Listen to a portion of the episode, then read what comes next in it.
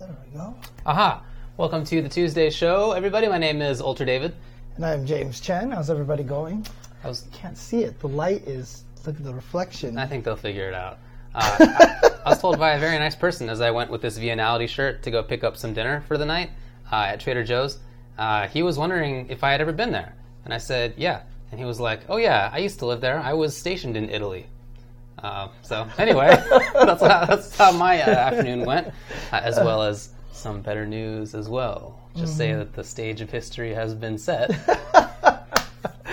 But I haven't yet had a chance to burn my soul. That'll be later. Hey, what's going on over there? I'm trying to frame it. It's so hard to do this. Oh, there we go. Anyway, so we're going to talk about a few topics today. You can see them up here. One is that, is the FGC in a bubble, and is that bubble a bursting? We're going to talk about some results from tournaments that occurred. We're going to talk about a couple of topics on the 5-5 matchup, including rumors about Marvel vs. Capcom 4, and also the fact that I'm really enjoying Street Fighter V again, and I just kind of wanted to rattle on about it and see what you think. Yeah, no problem. But before we do that, we're going to talk about the first topic, of course, the FGC bubble. Yes, so obviously last week we talked about this a little bit, in which where it was announced that Punk, Theo, and Scar were let go from Echo Fox, and people were pretty surprised about that. I know we talked about how surprising it was that Punk was let go, you know, especially because he's just been, you know, getting back up to that top level again.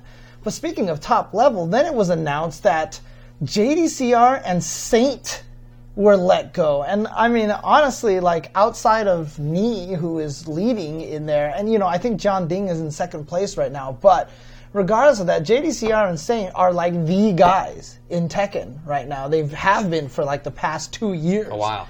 And they were let go by Echo Fox as well. And, you know, I mean, we can talk a little bit about the Echo Fox stuff, but, you know, there's just a lot of signs right now that I feel like that the esports world might not be quite on board with the FGC, and that there's a lot of little other things happening that I feel like is not a good sign as well. So Boken was also let go as manager from Echo Fox. So they are down to now Justin, Tokido, Momochi Choco, Sonic Fox, and The Killsage. Yeah, so I mean, it's not a small team even still, but they had a gigantic team beforehand. I mean, honestly, guys like Sonic Fox, Justin, I don't think they're going anywhere. Tokido, Justin, Sonic Fox, they are always going to be sponsored. Yeah, always. I don't think those three are going anywhere. Momochi is obviously really successful. Choco Blanca is doing a lot of great stuff in Japan, so they're good. I mean, those are the only Japanese players they still have. Oh, no, Tokido, right. But, you know, having that global presence, I think, is really smart for them. I'm with you on that. The Killsage, obviously, he's doing really well in Dragon Ball. Yeah, and picked up relatively recently. Anyway, that's true, right? Oh, that's right. M2K and Leo are on there as well. Mewtwo King and MK Leo are on there as well in terms of fighting. Oh, of course. Games. Yeah. That's okay. Good point. So, yeah, and they're probably not going to go anywhere with Smash Ultimate coming out soon. Sure. And that game is going to be huge. I think that's what we expect. So, yeah, that does make sense. But as you said, that's not the only... So dumping players by Echo Fox and also their manager, not the only thing that we're thinking about when we're talking about is the FGC kind of in a bubble, and is that bursting? Right. There's other stuff too. So Suiken left UIU. Yeah, we don't know the circumstances. We don't know the circumstances. It didn't say like we parted ways. It more sounded like he kind of left on his own or something. Yeah, hard to know exactly, but you know, a little bit of change anyway. The team GGEA apparently is disbanding. Just found out on Best of Five right before this. I had no idea. And some people in the chat are saying that Momo and Choka aren't even on the Echo Fox website right now. All right. I don't know what that means. Look, I mean, I wouldn't be surprised if they also were let go. It wouldn't be. I mean, just considering who they dropped, right? Right. Like I said, I think that Tokido, Justin, and Sonic Fox will just always have a sponsor if they want to play fighting games. Always. Right. But I wouldn't be super surprised to see the difference from Momochi and Choco. But I mean, I guess Momochi and Choco are kind of like a team. You kind of have them signed together a lot of the time. But maybe Momochi just hasn't been having the kind of results. And it's interesting too, because I remember at Capcom Cup they were doing a documentary on Momochi, and they were interviewing me, and they were asking, they were saying like his results haven't been as strong. Do you feel like that could mean he could be dropped and stuff like that? And I mean, honestly, like he's still qualified for Capcom Cup, right? Yeah. I don't think he's gonna. I don't think he's still gonna be a strong player. He's still gonna be a strong player. Definitely worth keeping up with him. But again, like I agree. But if you let Satan JDCR go, you're exactly. And a lot of people are talking about Rick Fox in here. I'm sure he has very little to do with this, to be honest with you. I mean, this sounds more to me like. A decision. I mean, you dropped JDCR and Saint right before the Tekken World Tour Finals. The Tekken, and they're in there. They're obviously super strong. I feel like there's something else at play. I really, honestly, don't think that this is just like, oh, you know what? They're not winning, so I don't want to sign them. I don't want them on the team anymore. I think something else is at play here. I would suspect, from history of all sorts of other things that maybe. They're, whoever's investing in the company maybe is pulling out or something like that. That would be my guess on what's happening over here. Well, as I said last week when we talked about this for a little bit, I had heard that there actually were a couple of venture capitalists who were pulling out of esports. I had heard about that. I didn't know if this was the result of that. Right. I don't know if there's a connection, but certainly there are rumors going around in sort of the esports undergrowth that there were people dropping out of it. So anyway, a couple teams disbanding, or one team disbanding, a bunch of players getting dropped.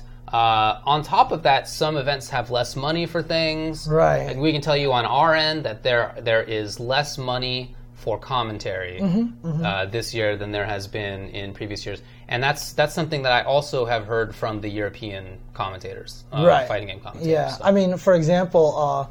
Last 2 years, we had the Brooklyn beatdown by ESL in September. And this year, they had their event there, but there was no fighting game side tournament there anymore, right? ESL King of the Hill isn't around anymore, right?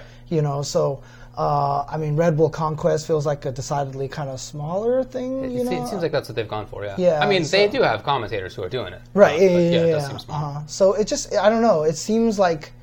There's just a lot of, I mean, just full disclosure from this standpoint right now, like a lot of people are talking about, as a commentary, this is the year, stick with it, this is the year, and everything like that. I can probably honestly say this year I'm going to make less than I did last year with just the way that things are going, just because there are less events, and the events that actually pay decent esportsy salaries are the ones that are mostly dropping out at this point in time. So right, no, for sure, for sure. Yeah.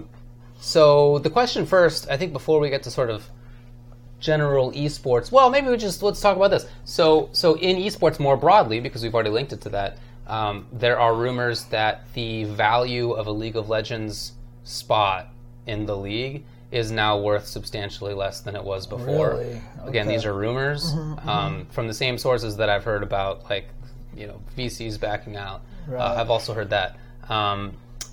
Doesn't seem to be hurting it too much because there's sort of expanding their franchising model to Europe, so they at least seem to feel reasonably confident about it. But, there aren't as many people playing and watching League of Legends as there used to be. Yeah. Well, I mean, obviously the battle royale genre is starting to take over now and everything. Yeah, absolutely right. Overwatch values places in its league at something like $15 to $20 million.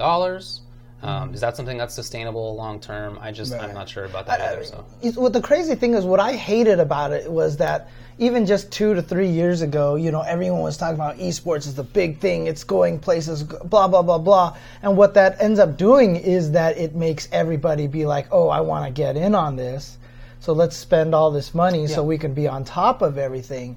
And because everything, I feel like, is run by venture capitalists, because everything is kind of run through that investment route, that's how we get this kind of overinflated situation. It's just like when the tech companies were getting big. Remember when tech companies were big and they would go public and their stocks would jump all the way really high up, and then they would all die completely like in a week, and then they would be gone, right? So I had a friend one time who had a choice between going to a startup company or an established company, and I was like, dude, just go to the established. Like, you know, really? Okay. Yeah, I was like, for long-term concerns. Yeah, I was like, do not go to the startup because the way that and this was years later when it was already kind of starting to come down. So we had already learned that, right? Yeah. So tech companies was what esports is now, right? So, but instead of stocks, it's just all these people investing money because they thought that they would get the return. But every time something big happens like that, that's what everyone puts in the money, and then everyone gets disappointed. So it's not just that everyone's growing and building something. It's like we don't start here and invest money to do this. We start here, and then everyone's like, this is the biggest thing, and they put in all this money. And then it grows, and everyone's like, this is not making any money. And then everyone pulls out. So instead of growing, we kind of do this, and then we get hit by this, like, yanking away, you know. And I feel like that's kind of happening to the esports world right now. Yeah, man, tulips are just flowers in the end, so it's... one of the first economic bubbles in world history was in the Netherlands, where they you don't know the story? No, I don't. Okay, where they happened to value tulip bulbs really highly, and they were trading tulip bulbs with each other to the point where it just got crazy. There were people were trading houses for tulip bulbs, and you know it was just totally wild. But it didn't seem like there was any way that they could go wrong, because through this period of time, if you invested in a tulip bulb, you could trade it for more money. Right. So you just keep doing it, right? And they didn't have any experience with it, so the bubble finally crashed, and obviously they all lost money. It was actually really funny, just because the way that economy works. It was funny because there was an episode of DuckTales that I always remember that was always one of the most like it was surprisingly like wise and really relevant to economy and stuff like that. Like I still remember as a kid, I watched it. I was like, this is awfully like not like children's subject, but they like ran into some town where the town was very, you know, like the city was very, you know, low budget, like very third worldish, right? Okay. And then while they were leaving, someone popped open a soda and dropped a bottle cap in there. Okay. And so all of a sudden everybody was like, oh my God, this thing is the shiniest and coolest thing ever. So everyone wanted bottle caps, and they started getting bottle caps, and that started becoming their method of currency, and it was like throwing their country apart. Right, okay. So Scrooge McDuck was like, we'll solve this by making bottle caps irrelevant, and we'll just throw a shit ton of bottle caps into the city so that they'll stop caring about it. Wow. So they threw in a bunch of bottle caps in there, and then all of a sudden they like went to a restaurant and it was like this burger was like 5,000 bottle caps. So instead of actually like, you know, making it worthless, then it just like inflated. Yeah. I was like, once you got money, you got money. Yeah, I was like, dang, that's actually really kind of. It's like this is a Disney afternoon cartoon. I was really surprised about that. So. Well, he's a grotesque billionaire capitalist who hoards money away from all the rest of society. So that's the nature of the show, I guess. Ugh, man. Anyways, I think that there's like a real bubble. Yeah, for sure. And it feels like we're hitting it right now. Yeah, I do think that that's true. I think that the way that the sort of larger esports world is going is sort of in that, but I don't think that it's sort of in every case. So I think people have sort of been talking about this already. One of the reasons that sort of League is, I mean, it's doing all right, but it hasn't fallen off completely. One of the reasons it seems to not be doing quite as well is that Fortnite is just dominating ridiculously in a way that League of Legends was that game a few years ago, but not even with what Fortnite has currently. Like, it does not anything like the player base. I mean, look what's going on with Ninja right now. Yeah. I mean, I just saw that guy in a mainstream commercial, and then I heard he's going to be playing Fortnite with Ellen pretty soon. Correct. I mean, did that happen already? I don't know. Did it? Yeah. I don't even know. But that feels like a bubble that's going to burst as well. Well, see, I'm not so sure. So I think that the problem that's inherent in esports is that it's not a sport that lasts a long time. No individual game is a sport that lasts forever. So we're still playing basketball, we're still playing hockey, we're still playing football. The leagues that run them, they vary the rule sets a little bit, like year to year. They change a little bit here. Yeah, and there, but they're basically the same game. Right, but it's always changing it to help the audience enjoy it more, right? But it's not just for the sake of flavor. Football's not going anywhere, right? Hockey's not. You can just play these games forever. that's not the case when it comes to video games, because video games are a product and they have product cycles, and their developers are going to stop supporting them. The consumers are going to move on. That's just what's happened in every case. Right. The very few games that have survived are, I don't know, half a dozen or fewer in a competitive sense. Super Turbo, some people are still playing that. Right. Melee, for example. Hey, this weekend I'm going to be doing commentary for Classic Tetris World Championships, which is Tetris on the NES. So some games have survived, but it's very, very few. And I think that it's unreasonable to expect a game like League of Legends to last forever. It's probably not going to happen. Right. So at some point, a game comes along that may have been another game in the past that League of Legends eclipsed. Now Fortnite has eclipsed that. It's going to be something else in the future. Right. Fortnite's not going to last forever either. There's going to be some new game. So if you're somebody who is pumping in money into esports, you're going to be disappointed unless you happen to find that game that has blown up immediately. You find it, or you find it even before it actually does blow up. So you're kind of speculating. But once a game has blown up, in the sense that like a League of Legends did, if you are a team now who wants to get a franchise spot in the EU, in Europe, you can't guarantee anything like the profits that may have been possible, or may have seemed possible in the past. So older games, I think, are just inherently bubbles. I just think that's... Esports is just a set of bubbles. And so Fortnite right now is doing great. It is expanding, but it's not going to be expanding forever. At some point, some other game comes out. So I think that's like an inherent issue in esports that we're just not going to be able to change, barring huge changes in how products get made. Right, and that's always the tricky thing for League of Legends. I mean, I always felt like it was odd that Riot never seemed to want to make a new game. Even Blizzard is like making new games constantly, right? Yeah. But like Riot, for some reason, they're just like riding League of Legends like it's not going anywhere. But at some point in time, you know, it does start to get old potentially, you know, and you know, they've done it before. They've updated the entire graphics engine, right? To try to make it look better and more relevant. And they could probably keep doing that as it goes. But you know, it's interesting because on the other side of everything, you know, is the fighting game community. Yeah. And although we have got caught in the bubble-ish sort of way, we still haven't got hit as badly as I feel like a lot of the other that other places can be hit, just because we're still growing on our own grassrootsy a little bit. Right, and certainly historically there have been worse bubbles than are right now. Esports has been through that a couple of times. So when it comes to the FGC, I do think that there is a bubble in some sense, but the FGC can't contract all the way. So like if League of Legends totally dies, then it's just dead. But nothing else is gonna pop. It's not like a MOBA scene. It's League of Legends or Dota, or some people play other games. So whereas the fighting game scene is not gonna contract like that. We're just so accustomed to having this base level of grassroots. I just don't think we can contract past that. So I think there's a level where we are still growing, but I like your idea of thinking about things like this. So the FGC grassroots is like an amount. Right. And then there's this layer of money, the little atmosphere of money that's grown up around it. And that is maybe shrinking. Yeah. That part is maybe shrinking. And I think that we can see that with stuff like Echovox dropping people, there being less money to commentate, stuff like that. I think is becoming to be a little bit more. And for the TOs, it's going to hurt as well. You know, their events are probably not going to be as successful. And, you know, really right now, it's less that the FGC is going to disappear or go away. It's more that the hopes of making this a potential career for many people, not just the select few, but actually making this a career for a good number of people in the fighting game community probably is not going to be a sustainable thing, right? So even for commentators, for TOs, for players and stuff, it's just going to be the Tokitos and Sonic Foxes and Justin Wongs who are going to be in that position, I feel like. You know. I think it's a little bit more, in my view, it's a little bit more expensive than that.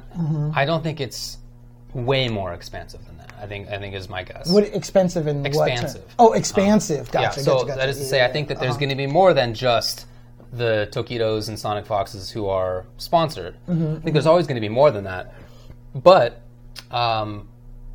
we may have reached something like peak sponsorship, and I don't know if there's going to be more. So the rest of the players who don't have long-term things are always going to be battling for like whatever the new sponsor is. I don't know that they'll have secure jobs. Right. Well, I mean, I don't even necessarily... I mean, I don't think like we've reached peak sponsorship, because if the FGC just keeps doing what it's doing, it's just going to keep growing. Sure. Right? And I'm with you on that. It'll get bigger to that point. It's just that, you know, it's going back to the original thought process that we had maybe even 5, 8 years ago, where I was like, it's going to take a couple of decades before we're there. Everything just kind of jumped ahead really fast, and we all got kind of, you know, like, oh my God, this is crazy and stuff like that. But it might be jumping back to that slow and steady race again, you know. Again, an event like Evo is not going anywhere, because Evo is not a venture capitalist thing. You know what I mean? It's not like there's these investors putting money into Evo going, you're going to make us money back. Sure. It's literally just those guys are... I mean, it's still a grassroots event as much as it is not a grassroots event. You know what I mean? But I still call Evo one of the biggest grassroots events, because it's just run by guys who just have the ability to... It certainly has that history. Yeah, so... So I'm also a little bit concerned about some of the things going on in esports. There have always been the sort of seedy underside of esports forever. Tournaments have had it since as long as I've been involved in the scene, probably longer. Right, since I got involved, I've been hearing about people who are hucksters and promising too much. I'll tell you right away, it's actually one of the reasons why I really... Like, you know that every time we have events, I'm not a fan of going to the after parties, like the Twitch after parties and stuff like that. It's one of the reasons why I don't like them, because they feel like you're celebrating too early. You know what I mean? Like we're not there yet. You know, this is too much money to be spending on this kind of stuff, and we're not there yet. Like, we're acting like we're already king of the world. And not only that, but I just feel like that's not what video game players are interested in anyway, so I don't know. Parties at the end. Yeah, the parties and stuff like that. It's always seemed kind of weird to me. I don't know. I've never been a fan of esports after parties. I've always hated them. There's a weird feel to them. They feel more like frat events. So feels like I'm in college now. I get to do this. Even older people. Well, a frat event, you know, like in the comparison. So when you get into college, you're like, oh, look, I can do this frat party. Yeah, you're a little kid, you know, whatever, being a jerk. I mean, I like the hang out and just be with your friends aspect of after parties, but I definitely see what you're talking about in terms of... I mean, I would like it too side. If you can actually talk to them. I just hate the noise level and stuff like that. They're very loud. They're just like the stereotypical after parties. Yeah. Anyway, what I want to avoid is as we continue to grow, is to continue to avoid the bad side of esports funding, if we can possibly do that. So one thing that I've been thinking about lately is Saudi Arabia.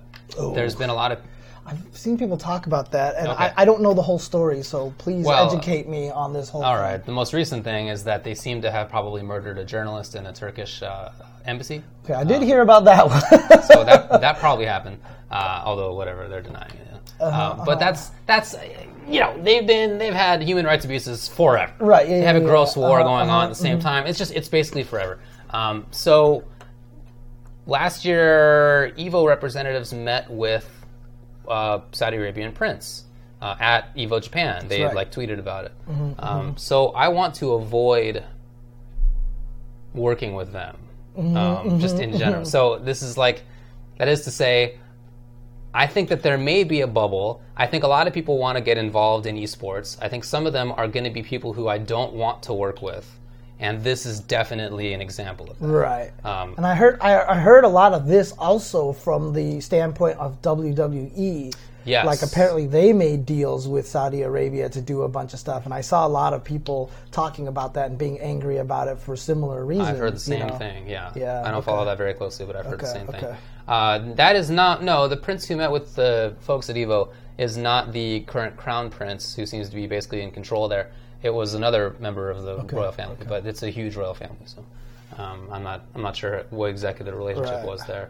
But in any case, somebody... And there's going to be a Japan-Saudi Arabia esports match that they announced. Oh, really? That's going to be in January. There's going to be a series where there's games that happen in Saudi. There's going to be games that happen in Japan. Is this for FGC? Or is this not, as far as I know, not announced. Okay. I don't know. Okay. But I suspect, considering that it's Japan, that there's going to be fighting games involved. Right. Because that's one of the biggest competitive video games there is...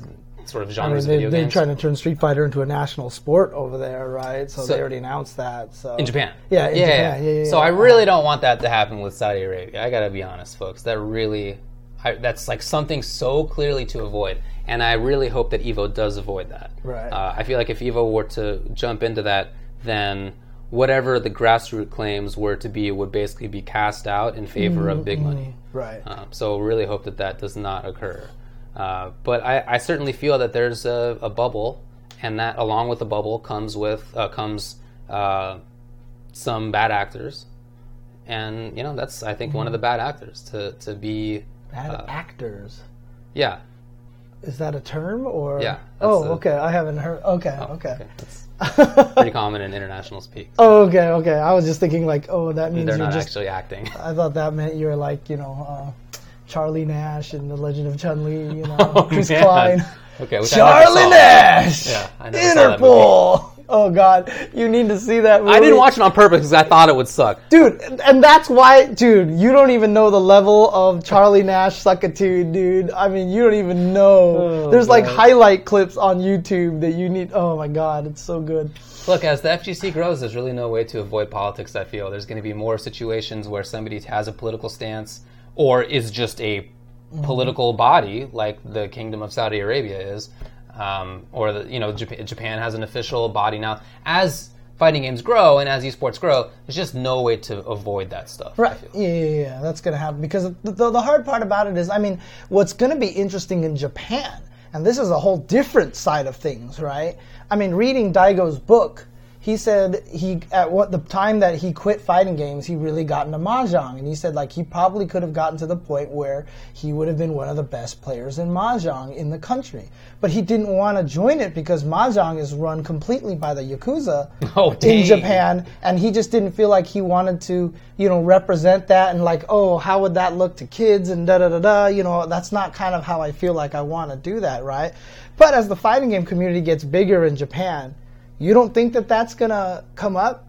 You don't think that the Yakuza is going to start trying to, come up to Takedo and be like, you're going to throw this match, kind of thing? Honestly, these things are unavoidable. As soon as money gets involved, it becomes unavoidable. Well, it happened in Korea on multiple occasions. Right, exactly. Famous match throwing in there, so StarCraft. Yeah, so Takedo with Demon there. Oh, boy.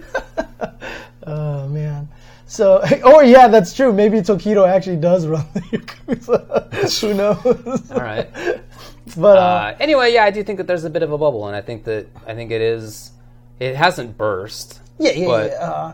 Maybe deflating a little bit. Yeah. So here's the question, though: is do you feel like there's still a path for the FGC to not grow at a slow pace? Do you feel like that there is a way to still get this into another level? Because sorry to ask you and then answer myself, but right now I feel like with the Arxis World Tour, with the Capcom World Tour, Dragon Ball Tekken World Tour, these things are all good signs right now, and I think that they're very good to have happen, I feel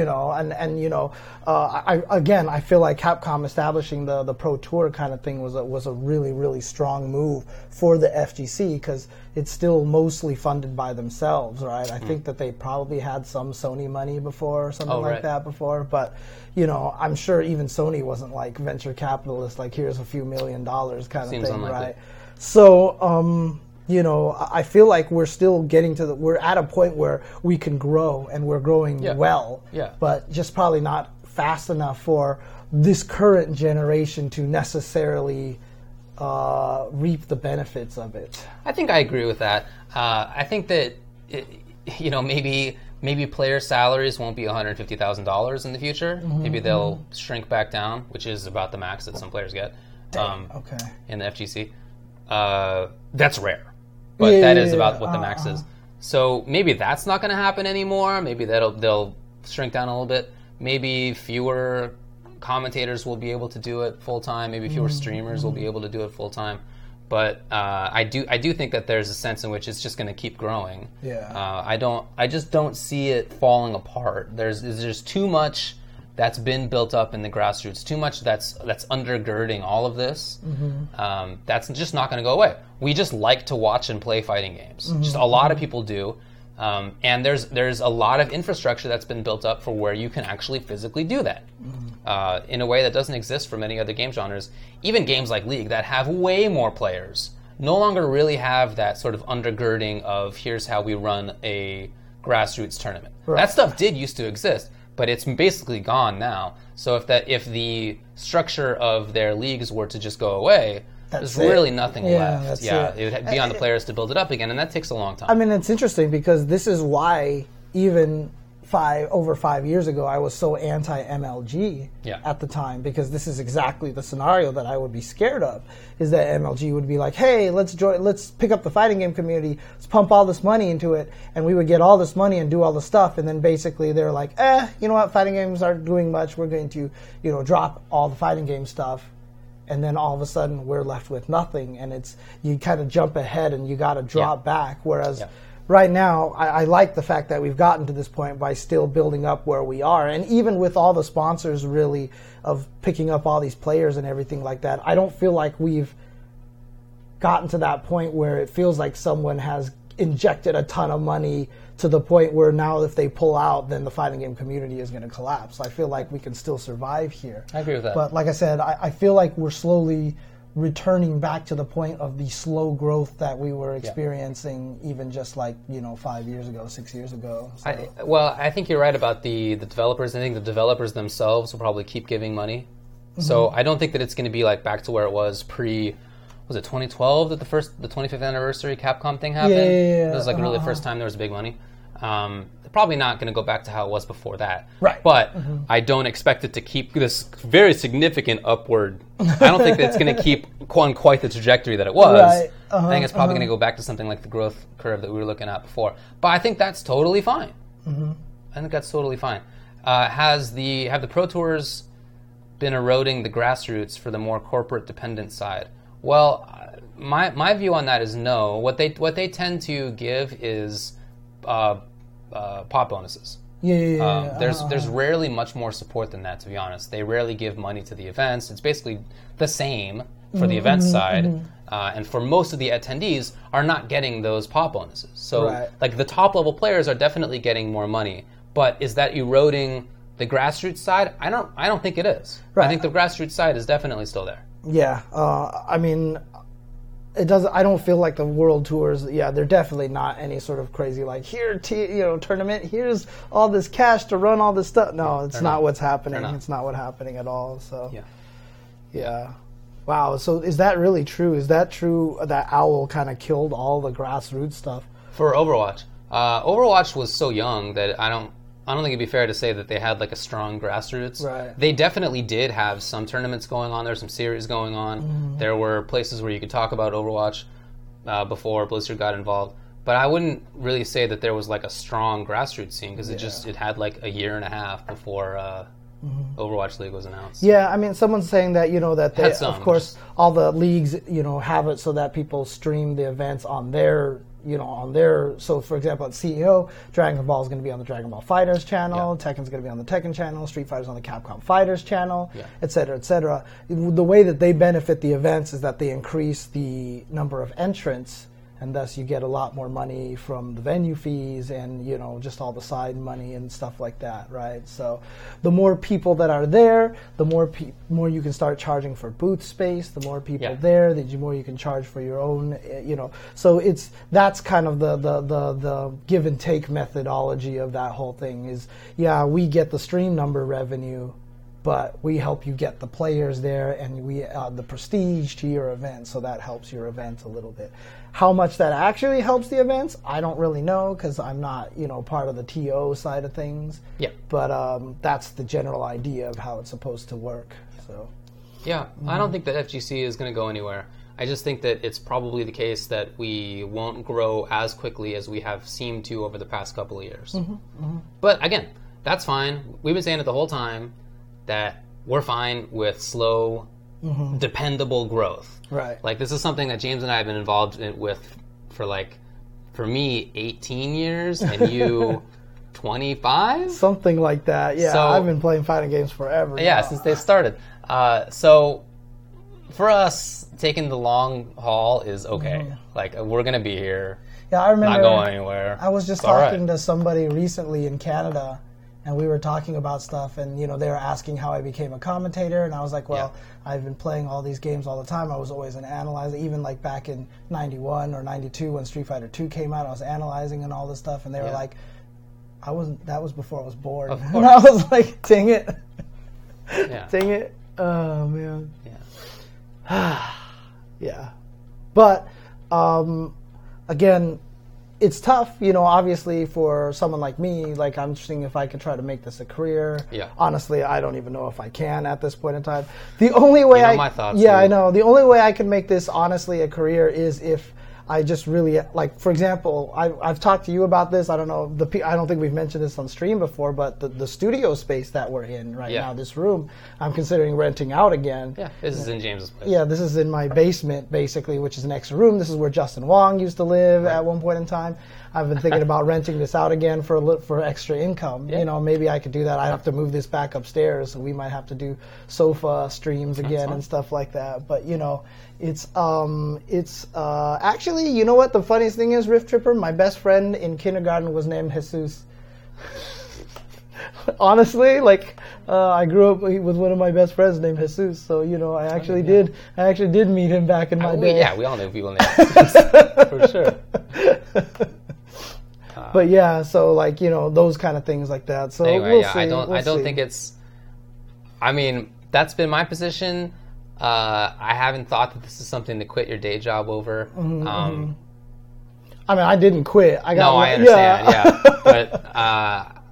But there are still almost nobody making their sole career in commentary. There are like 4 or 5 people. Right. Yeah. And 2 of the people who do it full-time actually just work for ESL, and they do other things than just commentate all the time. Mm-hmm. So I feel like that's, like, not plausible. They also they're in a very different, like, life situation. It's just, like, they don't own a home. They don't have a, you know, family. Like, it's just not, it's a different story, so. Yeah, yeah.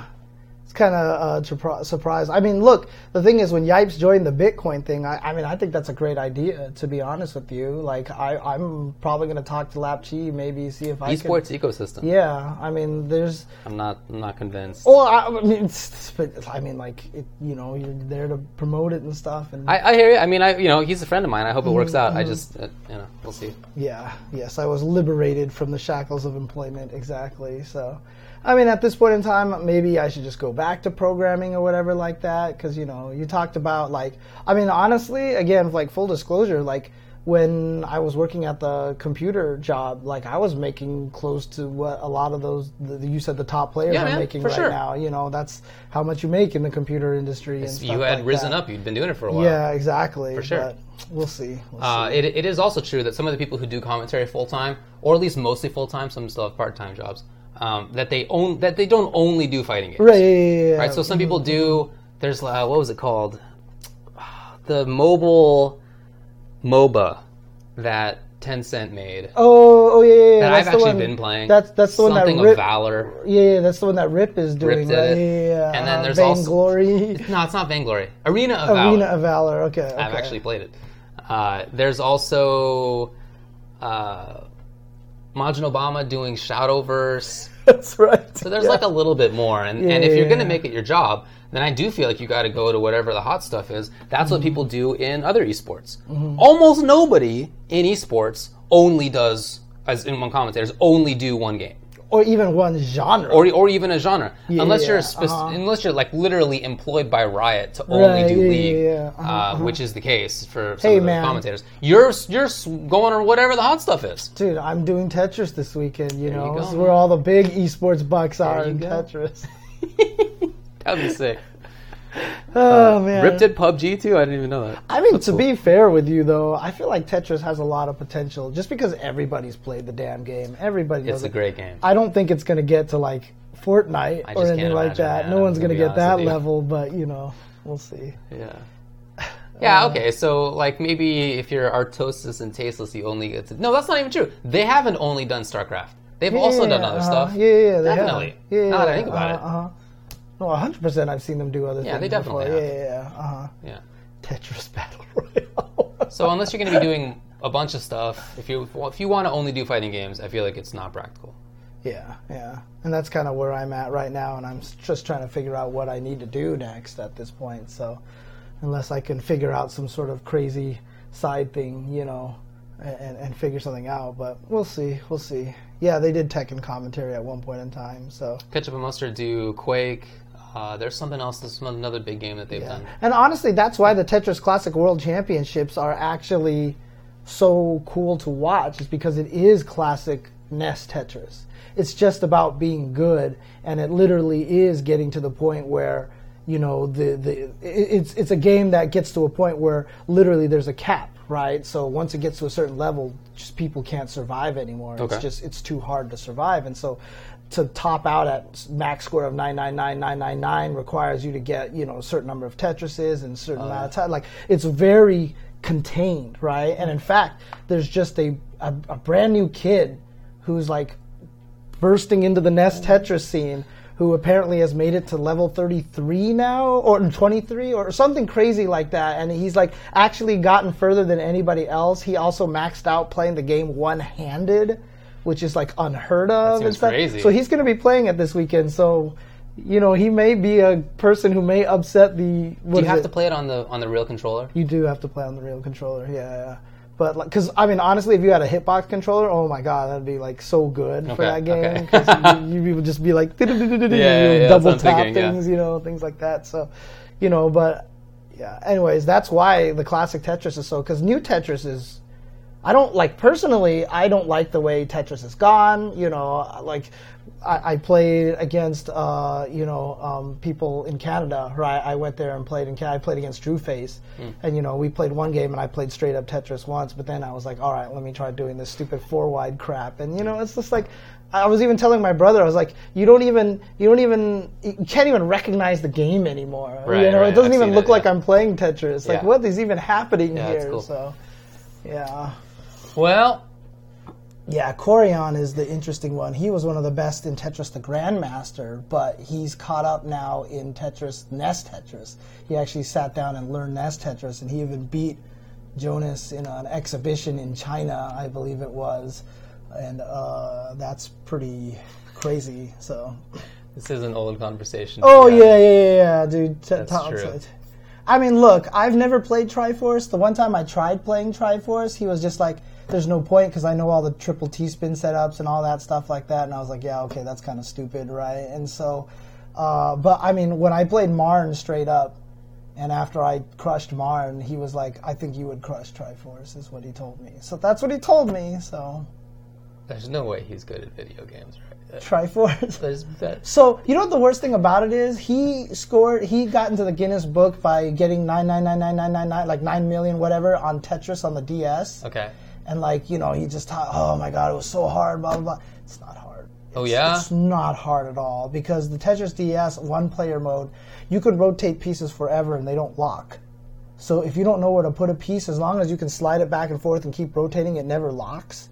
And then you can just kind of, like, dilly-dally. And it doesn't get to a speed where it's unplayable. Like, I played to the point where I got to 999 lines, which was less than the 9 million whatever points. And I was just like, I'm done with this shit. I can't do this anymore because this is... Was it boring, or is that what you're saying? Yeah, it's hours. It's hours and hours and hours. It's just a length. Yeah, it's just a marathon. Like, in order to get to 9,999,000, whatever like that, that's like... 15 hours of like doing the same thing in Tetris so I just didn't even bother. I got to 999 and I proved that I could lines and I just stopped at that point. But I could have gotten to 9 million if I wanted to. It's not like it's not hard, that's the thing. So all right. Yeah. Well, anyways. All right, enough about esports and the likely bubble that it's in. But again, more accurately, IMO is that it's not that there's a one bubble in esports. It's that each individual game represents a bubble, and that each game has a lifespan. At some point, it's going to pop. Yeah. But, you know, hey, each new game that comes out that really picks up steam seems to be picking up steam way more than the previous one did. Yeah. Fortnite is absurd in terms of levels of people playing it. Right. So, hey, as long as that continues, then maybe we'll be all right. Yeah. But, I mean, look, the bubble is like this, but it keeps taking hits. So it keeps shrinking, and we have to make sure that we let go of the bubble to let it recharge, and then when you hit it again, it'll be full size again. And you can kind of aim it a little bit with the analog stick and avoid... Wasn't it Bubble Ball? No, it was a Smash Brothers thing. You know, the shield, the bubble... Blocking. Oh, okay. All right. Anyway. Is anybody an egg? Oh, that's Yoshi. That's only Yoshi. But yeah. I was trying to continue the joke. Anyway, all right. I guess that's it for this subject. Okay. Want to take a little break there? Sure, no problem. When we come back, let's talk about SEAM and a bunch of other results. Obviously, SEAM was the big one this weekend, so we'll be right back to talk about that. I did that beforehand. Oh no, I'm doing pew too long.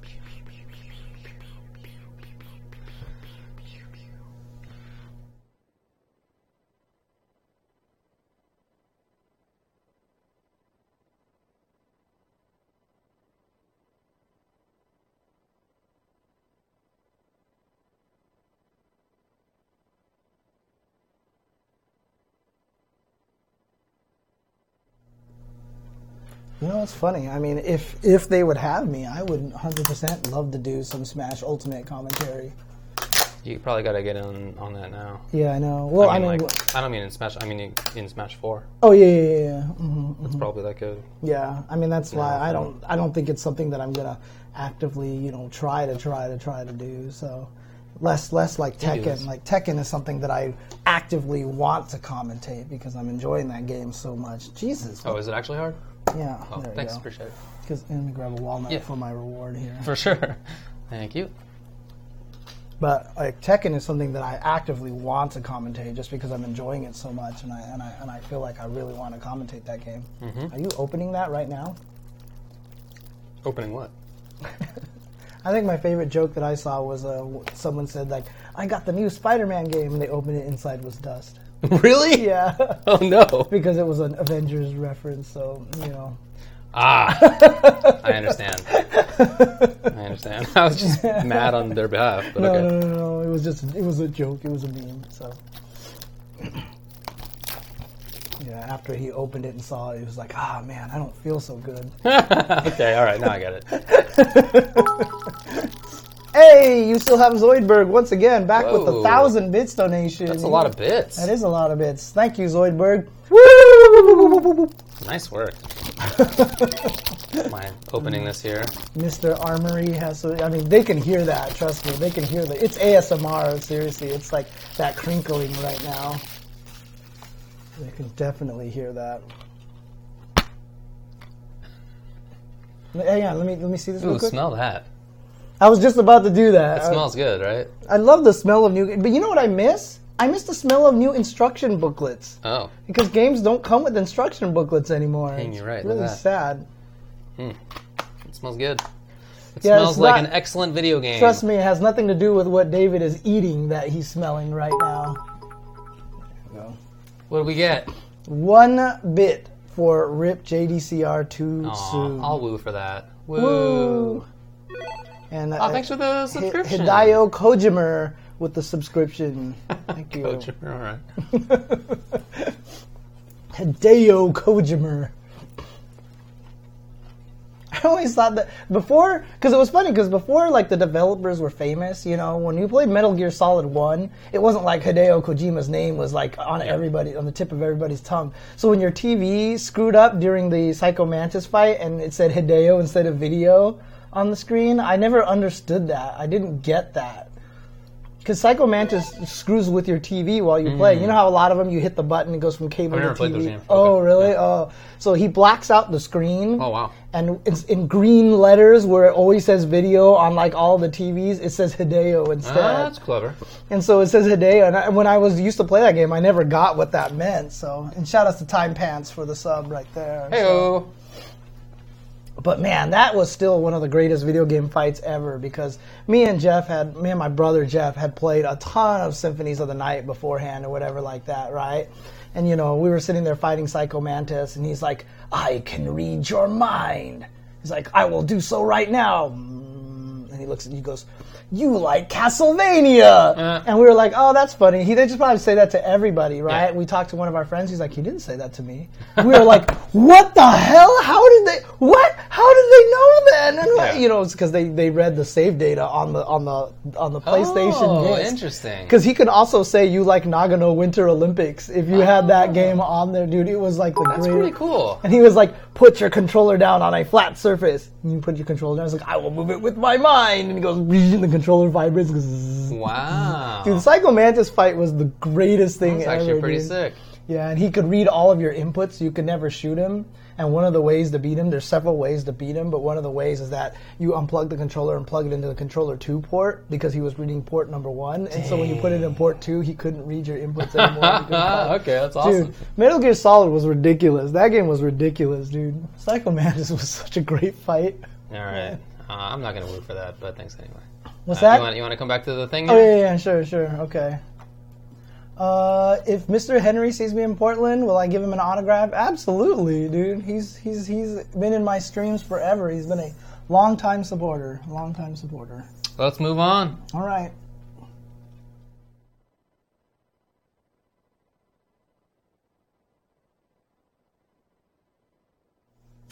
All right, welcome back to the show. It's the Tuesday show. We've talked a little bit about this one. Now we're going to move on to the next one, which, of course, is going to be some results that happened over the past weekend. If you wanted to see a probably better rundown, you should check out the Best of 5 show from before this episode started, where Ace King Offsuit puts together a really nice set of slides with the actual full results, at least top 8s.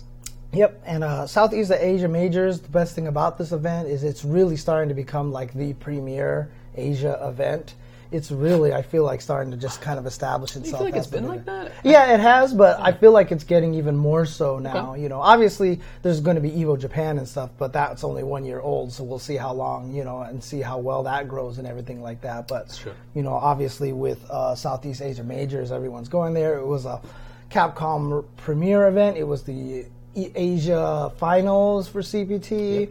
It was a Saga event for Dragon Ball. It was a Masters event for Tekken. So it was everything. It's everything. And so, you know, there's very few events that get that kind of play. That is true. All right. Well, let's get to some of the results. I mean, we didn't go, so I can't talk about that part of it. I did hear it was cool. I heard it was fun. Okay. I also heard that Singapore was interesting to people who hadn't been there before. Yeah, I would love to go to Singapore one of these days. I agree with you. So, yeah, for sure. Cool. All right, well, let's talk about the old results then. It's SEA Major now. Yeah, that's what they were all saying, yeah. So we can't call it SEAM anymore? I mean, whatever.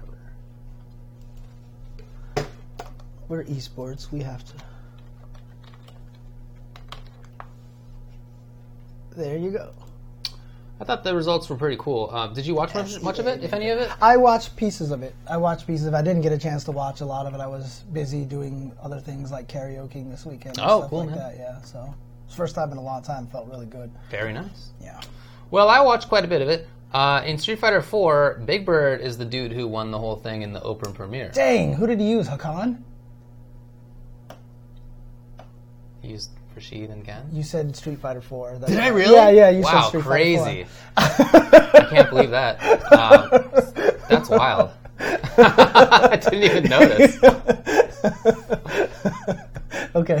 I so didn't notice that when you said a Street Fighter 4 character, it didn't jog my memory at all. Right, yeah. I just completely missed that I said it. Okay. Anyway, in Street Fighter 5, he won it with, of course, Rashid and Ken. Now, he won it over Tokido. Right. In the grand finals. I mean, it's really crazy with Angry Bird and Big Bird now, both of those players doing super, super well, both from the Middle East area. Correct. So, and you were talking last week a little bit about, wasn't there a Middle Eastern player, Tekken Master, doing really well in the IPS and stuff like that? Yeah, in fact, the IPS Intercontinental, which sent one player to the IPS finals, the top two, the grand finals, were both of the Middle Eastern representatives. So, yeah, they're really good. Yeah. For sure.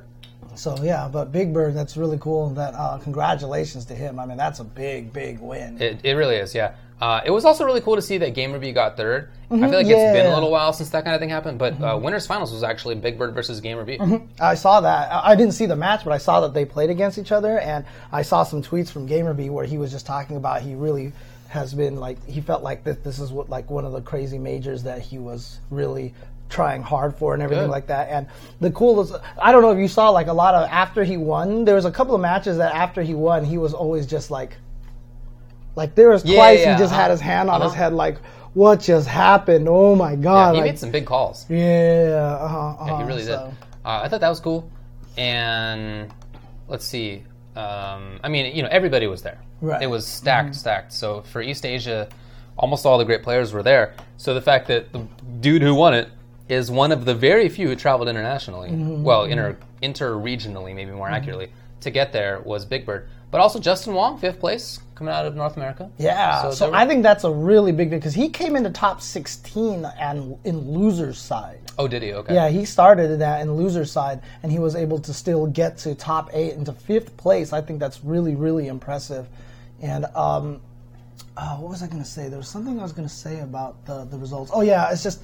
I just want to talk about Tokido a little bit more because I remember after SER, everyone's like, oh my God, look, I mean, we'll get into this a little bit later, but they're like, Street Fighter V so random and da-da-da-da-da, and because Tokido drowned in pools, but... Before you get to that, the SF5 Arcade Edition Asian Finals, you know, that was also the winner of that was Gotchkun. But he did it over Tokido. Right. So Tokido got to grand finals in both of the Street Fighter V tournaments that happened that weekend. Right, That's pretty ridiculous. And, I mean, he was second place at EVO. I mean, he has a second place curse right now, but, I mean, considering how many strong players there are out there, I don't think you can see that as a curse at all. No. He's incredible. He's incredible. Yeah, and he did it from losers as well. That is correct. Mm-hmm. So that was all very cool. By the way, Abigail makes top 8 at the premiere again, so I hope that Danka will give out more Chun-Li codes, which is something he does that he hates. So he just said that he didn't think Abigail would ever make a top 8 after he was nerfed or something like that? Correct. He said that Abigail would not make a top 8 at a premiere because he thought Abigail sucked. Because he got nerfed that badly? Was this during season 3? I think he didn't think that he was that strong. Yeah, this was after the nerf, I believe. Okay. I believe. That's crazy, because that character's so good. Clearly good still. I mean, it's obvious. So good. I mean, I almost still had him at top 5 at one point, but it's too hard now because there's too many other characters now. So there's a clear top 5. Yeah, there's a clear top 5. Yeah. In Tekken, John Ding won it. Yes. However, to me, the more interesting thing is that second place was AK, who's from the Philippines. Third place was Tejan from India. Oh, okay. Yeah, okay. And again, this was a Masters event, and it was in Southeast Asia, and everybody who's good from East Asia was there. Well, almost everybody who was good from East Asia is there. Okay. So, you know, you look down the list, and like Kudance is right behind them, Book is right there, Noroma, Nobi, Dimebag. So, I mean, that's the rest of the top 8. Like, I don't know if you remember, too, AK was the Filipino, like the 12-year-old 4 years ago. He was that kid that everyone's like, oh my God, who's this kid? He's super good.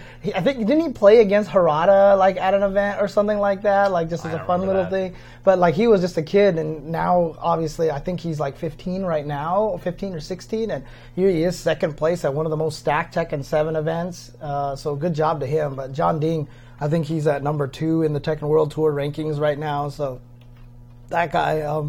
And what's cool about that is, you know, I got to hang out with him in Canada a little bit. He's actually a really, really cool, funny guy. It seems like he would be. Yeah, he knows English pretty well and stuff like that. Okay. So, you know, but he's really cool. Yeah, John Ding was really cool. He seems like he would be a cool dude. Yeah, as people are pointing out, in Dubai, Nee got beaten twice by a Pakistani player whose name, I guess, is Arslan. I didn't know his name, but there you go. Okay. Which is pretty sick. So, you know, shout-outs to players from regions who you don't typically see. I knew, just anecdotally, I went to law school with a guy from Pakistan who was really into Street Fighter. Mm-hmm. And even once he went back there and started practicing law in Pakistan, I kept up with him a little bit, and he said there's a scene, there are good players there. He had played a little bit in SoCal. I mean, he himself wasn't like a fantastic player. He was really into it. Okay. But, yeah, he said that the players in Pakistan were legit. I mean, they were... you know, maybe not as good as the players who we saw in SoCal, but good. No, man, it's just because the game is random, man. So, you know, right, the results, you just can't. It was in Street Fighter 4. But yeah. Anyway, I think it's super cool. I would love to see players more often from South Asia, from India and Pakistan and so forth. I think that would be super cool. Doubtless there are strong players. You know, there's just too many people there for there not to be some good players, right? Like just numbers. Yeah. So. Well, that's good stuff, though. Good stuff. And again, I mean, I did watch some of the grand finals for Tekken 7. Yeah, I watched the top 30 of this. I was like, oh, where is it at? And I turned on my phone. It was grand finals. Okay. It was like 6, so I was sitting there watching that. So yeah. Dragon Ball FighterZ also occurred. Kazunoko won it. He got his second Dragon Ball correct. But that just means that he opens up a second last chance qualifier spot when it comes to the finals. Okay. Yeah, I know a lot of people were polling for Moke because he got second place. I'm sure people, you know, were polling for him so that you could spread the Dragon Ball love around a little bit more. But Kazunoko, was Goichi there? Oh, I'm sorry, was Geo1 there? Geo1 I don't think was there. Geo1 was not there? Okay. As far as I know. Yeah, so... but... I see Dogura, Fenrich... the Kill Sage is there, Aqua. Who's that in fifth place right there? Kmart. Yeah. Oh, okay. I heard that that was Leffen's round 1 match or round 2 or something like that. With the guy, the dude who ends up getting fifth. Oh, really? Okay. So that's a bummer. Oh, he was on vacation, huh? In Dubai. Was he at that same event that Nee was at, or was it? Oh, it might have been. I don't know. But I thought it was cool to see the Kill Sage beat Sonic Fox, which happened. But the Kill Stage didn't look too happy about it because Sonic Fox was using his Beerus team. He was. And so I feel like, you know, he was, you know, probably thinking that, you know, Sonic Fox wasn't giving it at all, playing with his Beerus goggles on, you know, and it's just Beerus goggles. And I like even the Kill Stage after he won almost kind of seemed like he wasn't popping off or anything like that. Right. So I don't think it was collusion because collusion implies that both parties are like they're in on it, right? It didn't seem to me like that was what. And plus another thing too is that Sonic Fox has too much of a history of playing just whatever the hell he feels like in a tournament to have anyone ever accuse Sonic Fox of throwing the match into Kill Sage.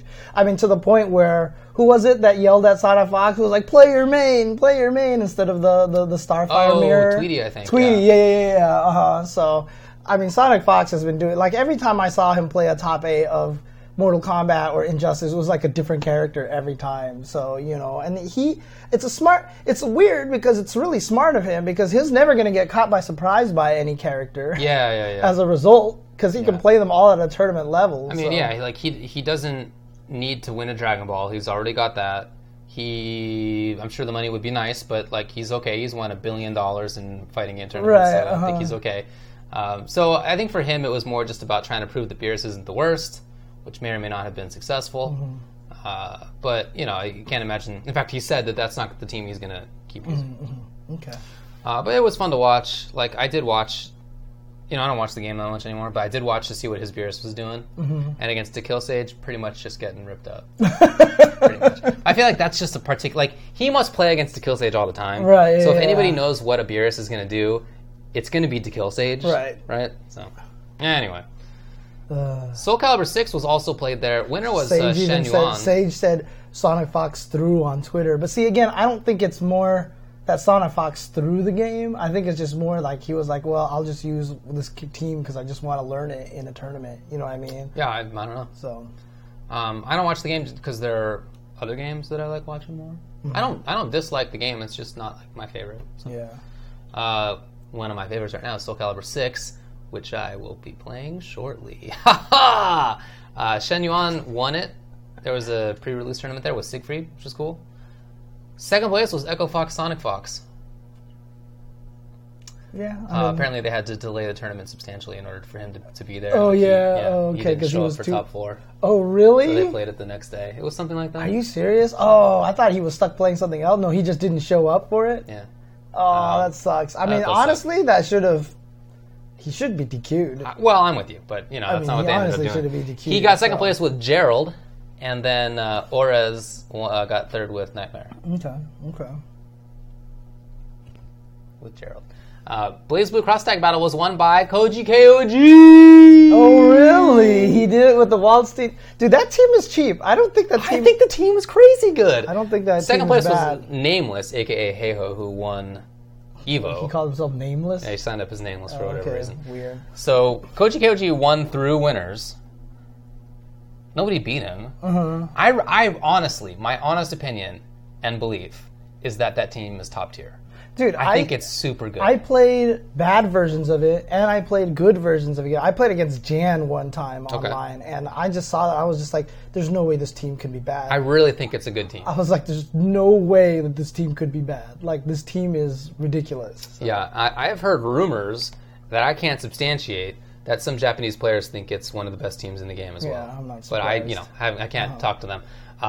Dude, the way that Koji Keiji plays Tager is amazing. Most other Tagers are basically doing like call out spark bolts in neutral, or they're spending meter. They're taking like big risks on like quarter circle back B, the invincible grab. He's not doing those things. He's playing a way better Tager. It's not that he's not taking risks, because you have to with that character, but it's he's moving in so often with Stan B Sledge with armor on it. He's jumping in at the perfect times. His resets are ridiculous. He makes the character so scary in a way that so few other people do. Dude, it's just anytime you have a character that has a standing reset, I just feel like that's just something that's super powerful.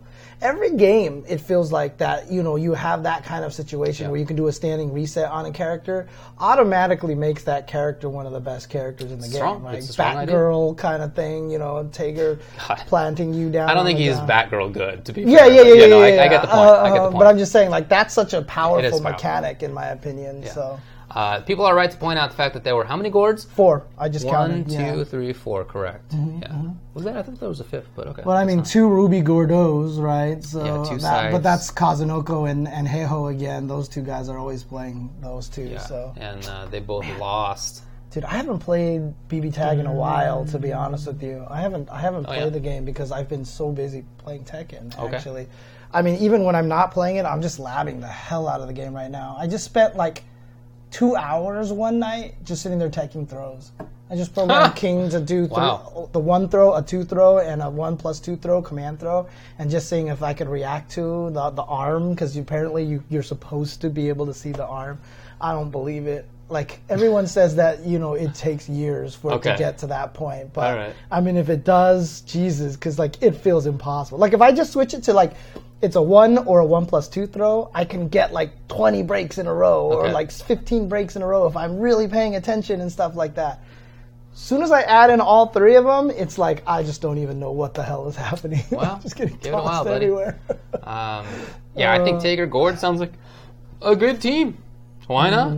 It's. I feel like that should be very much the same, actually. Trust me, or a TV. I've had no reactions since I was young, dude. Trust me. I've been not uppercutting jump-ins since Alpha 1, dude. It's really bad. So. Guilty Gear Xrd Rev 2 was won by Daru Ino. Dogura second place. Bjorn Sanabera got fourth. Ooh, nice. Wait, he was at Steam, huh? Yes, sir, he was. Oh, nice. Good stuff. DVCF was won by Daru Ino. Daru Ino. He's the Korean Ino player. Yes. And that's a big deal because Korea has never been as strong as Japan is, and he's always been one of those guys that's there. So. Yeah, that's why I wasn't doing regular throws with my test. I was doing the 1+2 stuff. I mean, obviously, if it's just a regular throw, you can break with 1 or 2. It's not a command throw. You can break them generically. So yeah, that's different. It's a different thing. Yeah, between Giant Swing and Muscle Buster, good luck on that one. So Muscle Buster's weird because you can't buffer that move, and it's really, I can't use it because of that. It's like, if you're not in neutral, the command for it is down, down, back, back, 1+2. Okay. It's 1+2 throw. It's like one of King's best throws because it's his best 1+2 throw. It's 50 damage. You can't buffer it. What I mean by you can't buffer it is unless you are in neutral, the down and the down back will not register. So in other words, if I'm in the middle of a punch and I do down back and I do the command and hit the punches after the move is done, he's just going to do back 1+2 throw. You cannot buffer it. What a weird restriction. There's certain moves. So like the all the command dashes, forward, neutral, down, down, forward, none of those can be buffered. Oh. All of those have to be done on pure neutral. So they did that, I feel like, to the Muscle Buster on purpose. Otherwise, King would be way way better. Like he would be either that or they would have to make the Muscle Buster do like 30 damage just to make it fair. So. Yeah, it's kind of an interesting restriction. Anything else to say about SEAM or CM? CM. Again, lots of events there. Looks like it's doing a really good job growing big. You know, I would love to try to go. Wait, what's Green Arcade? Oh yeah, the Tekken Arcade. I did hear about that closing. Which Tekken? Big bummer. Where is that at? In Japan or? No, I think that's in Korea, and it closed in bad circumstances where they threw out somebody's medals. I forget which one of the top players that was, but they just threw them out really? in the trash. Yeah. Oh Jesus! Knee? It's a knee. Yeah, that sucks. Oh my God, that sucks. That sucks. They had all the trophies for JDCR and Knee, and they were all destroyed. Oh, God, that sucks. Ugh. Yeah, that definitely sucks. Man, that's garbage, dude. Ugh. Okay, anyways. No, that's all I have to say about that. Let's see if we have some more events here. There was also Buenos Aires True Salt. Yeah. That was this weekend here. So, again, support the Latin FGC, the LATAM FGC. Correct. It's always a big proponent of those. And I'm really glad to see, I've just seen the results for the first time here. One, Pachoclo, 5th place. Very, very, very strong player. He does a lot of crazy Manat stuff. Okay. He's obsessed with Manat labbing. Sick. The stuff that he comes up with Manat is he's the Latin American Sacco, basically. Okay, cool. He's just coming up with crazy things. So good job to him getting 5th place. But first place was Furia HK Dash, right, who is a Bison player that has always been on the cusp all the time. Sure. He's always been doing super well, and you know Bison's kind of that hot thing right now. He's a good character. Yeah, character's so good. That's true. Character's so good. But yeah, congratulations to AK Dash. AAG Preda got second with Urian, PR3DA. And Dragon Ball Fighters was won by BM Dante. And in Tekken 7... King Blue River got 4th place. Oh, nice. Okay. And in Tekken 7, 1st place went to Paipalfonte? Fonte? Huh. Paipalfonte. Okay. I have a funny feeling there's a typo in there somewhere. It's supposed to be Palpal or Pai or... Maybe it is Pai Pal. Sorry. Apologies to him if I got your name wrong. With King and Akuma. There you go. Cool stuff. Guilty Gear was also played there, and Etna won 1st place with Bedman. Cool. So, again, that's in the Latin America scene over there, and that's a scene that, you know, like I said, I always talk about a lot, and I feel like it's very important. It's not just that they don't get the exposure, it's just that they don't have the ability to travel as much and stuff like that. That's both, right? So, you know, yeah, exactly, and that's why I feel like it's very important that they do get the premier events, that they do get some good ranking events and stuff like that, because if they can't come to us and we can get to them a little bit easier, I feel like it's kind of our responsibility to go down there and help them out as much as possible. So that's why I really enjoyed how they had that Colombia Tekken event last week, and you know they flew all the regulars down there to do commentary and stuff like that. I thought that was really cool. So yeah, I hear you. Okay. Also this weekend was X Street Battle. Yeah. This was a Super Turbo tournament. Yes. And this was... Where did this take place again? A lot of the Japanese players there, it looks like. I think it's in France. Okay, it's in France here. Let's see. There it is. Okay. There it is. In France. And so there was a team tournament and a singles tournament there. And the team tournament was won by Murasaki Vega with Dictator and Bison, who's the Vega. Dick.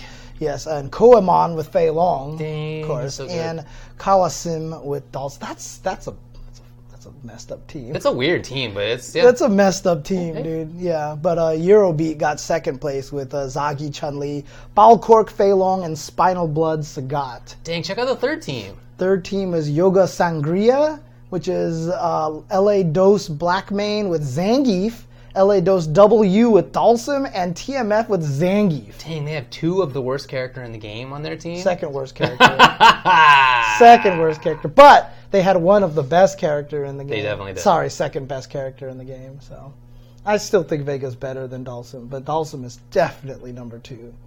Dhalsim is definitely number two. Good character. It was so funny because I played against Eugene. I was trying to help him practice for Canada Cup. And so okay, cool. It's like me, Eugene, and Tanya, we're just sitting there playing. So I was just using all the characters against his Dhalsim. And it's like I tried Vega, and he could beat my Vega. I was trying all these other characters that are really good with him. But I don't play that much Bison, right? Yeah. And he was like, Bison's pretty good against Dhalsim. He's like, I have trouble against Bison.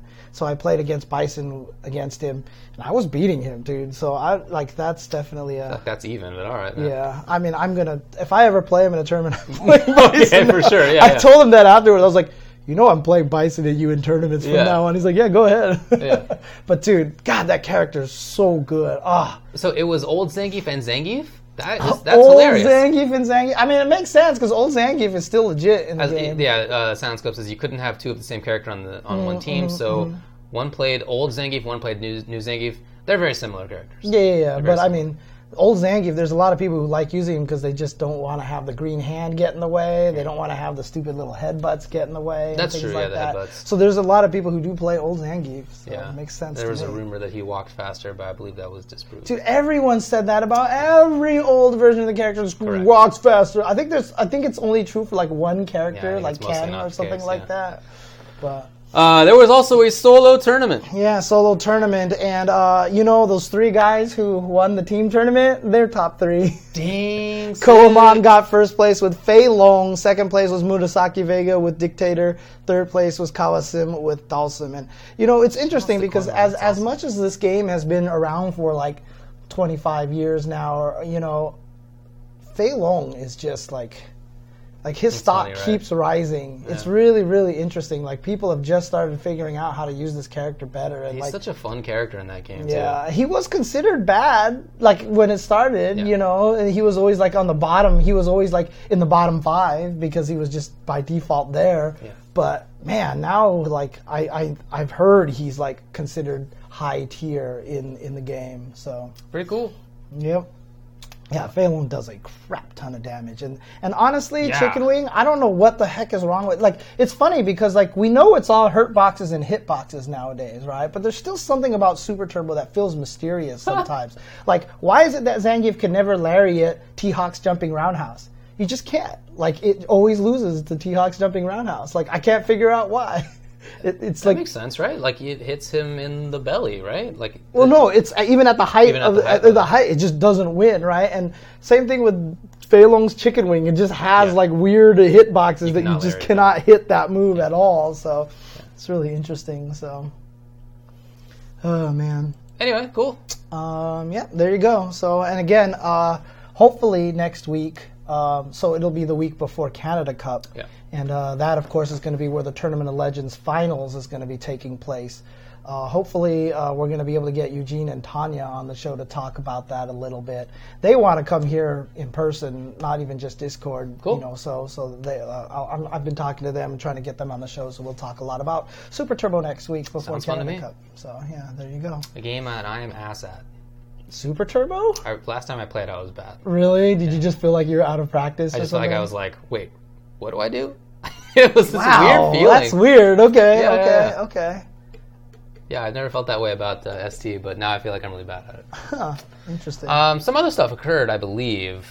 Yeah, I don't think it was major stuff. Yeah, I think there was a few online events or something. There's a Tekken World Tour Online Week 1 events. What is this? Let me see.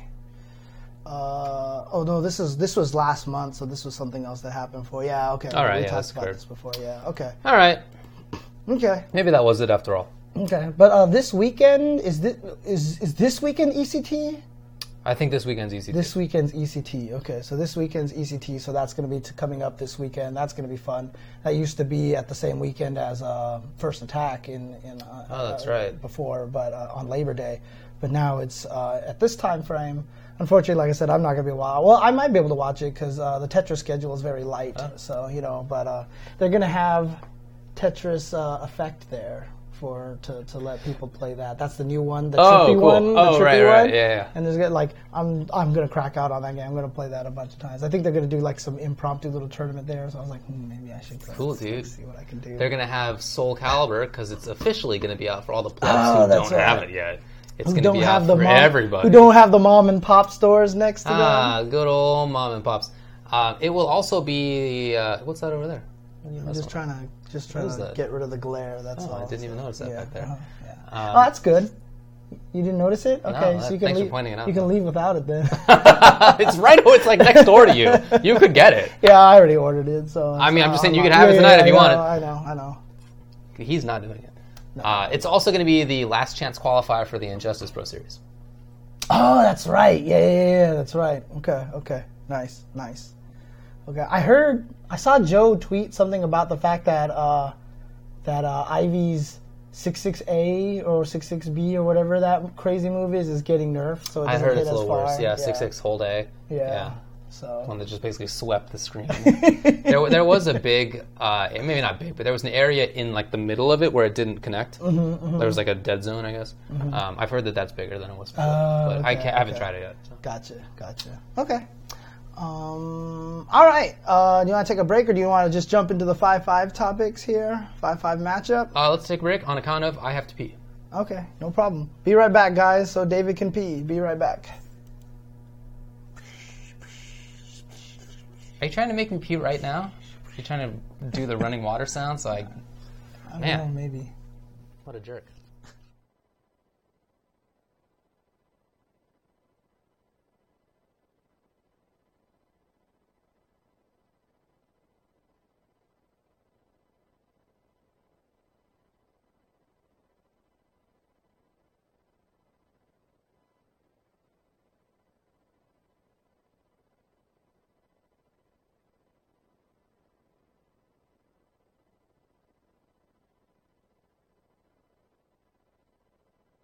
I mean, look, I'm just saying, I was the one who just drank a whole bottle of water, and I'm sitting here just fine, okay? I'm still holding it in just fine. I have very strong bladder control. If there was actually a fighting game tournament of commentators on who had the greatest bladder control, it would probably be me. I would definitely win that tournament for free, in my opinion. I would win that tournament, I think, for free, so... What tournament? Tournament of commentators for bladder control. I think I would win that tournament. I think I have the best bladder control out of all of the commentators out there. Well, I definitely lose it. I'm not good at it. Did you actually just ask me if I was twice his size? That's like me asking if Tasty Steve's girlfriend was a foot taller than him. That was hilarious. She's not. I am not twice his size. She's 3 inches taller. However, in fact, I just weighed myself recently. I am almost down 30 pounds for a year. Okay. For almost a year now. So. Nice work. Yeah, exactly. So I'm doing good. So you know how last time I was talking about how I have this hypermobility and ligament laxity thing? Yeah. So it turns out that it's common for people who have that to have poor bladder control. Oh, really? Yeah. Oh, interesting. So it's just another way it fits. Starvation is one hell of a diet, James. That's not actually too far from the case, but it's not like I'm starving because I'm not buying food because I'm trying to save money. It's literally just I'm just not buying food because my stomach has shrank and I just don't eat as much anymore. Well, that's good. So I'm not as hungry. That's fine. So, yeah, I don't have enough money to eat. I have ligma. I guess I kind of do have ligma. I guess I should just... Why haven't I been saying that in retrospect? You have ligament. I've wasted so many opportunities where I've told people that I have ligament laxity, and now I could have been saying ligma the whole time. Right. Uh-huh. Now I can't go back and redo those interactions. It's over. I've actually been drinking a lot less soda, but that's not because of any reason outside of the fact that I found out I was pre-diabetic. And then my doctor was like... So can you limit it to like one or two sodas a week? And I was like, ha, ha, ha. He's like, how many sodas do you drink right now?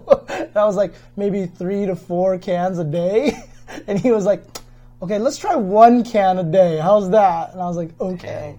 So I'm actually down to probably about like maybe 5 cans a week at this point in time. So I go days, and now like I actually have all this diet soda. No.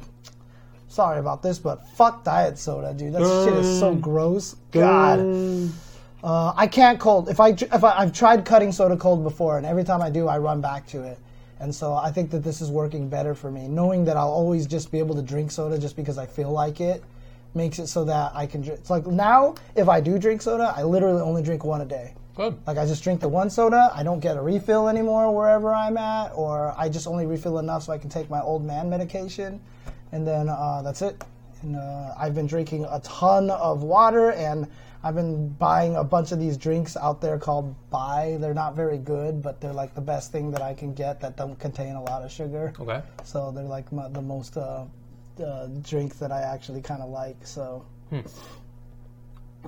the only categories of drinks that I drink are water, now, coffee and tea. Nev, and you booze. Mean Bais are sick as in that they're good sick or that they're bad sick? And there's another one called Core. They all have this kind of strange aftertaste, this weird watery aftertaste. It's like really weird. It's like you drink them, they taste a little sweet, and then after you swallow it, it's like it's the flavor just completely evaporates, and it's just kind of weird, but I actually don't mind them. So, dude, fruit smoothies are not the right choice for me right now. That would actually, I think, mess me up a little bit more. All right, let's come back. I can't do sparkling water. Before we go back, I'm just going to explain that I cannot drink sparkling water because it feels like soda, so I expect it to be sweet. So when the bubbly hits my tongue, I expect it to be sweet. So all sparkling water is super bitter and super gross. Thanks for subscribing. I can't do it. Oh, shout outs to Super Turbo Turtle. You should try a chocolate phosphate. What's a chocolate phosphate? It's chocolate syrup plus soda water. It's an old Ashkenazi favorite. Yeah. No. I think I've had stuff like that before. I think I've had that before, actually. So, anyways, okay. All right, later.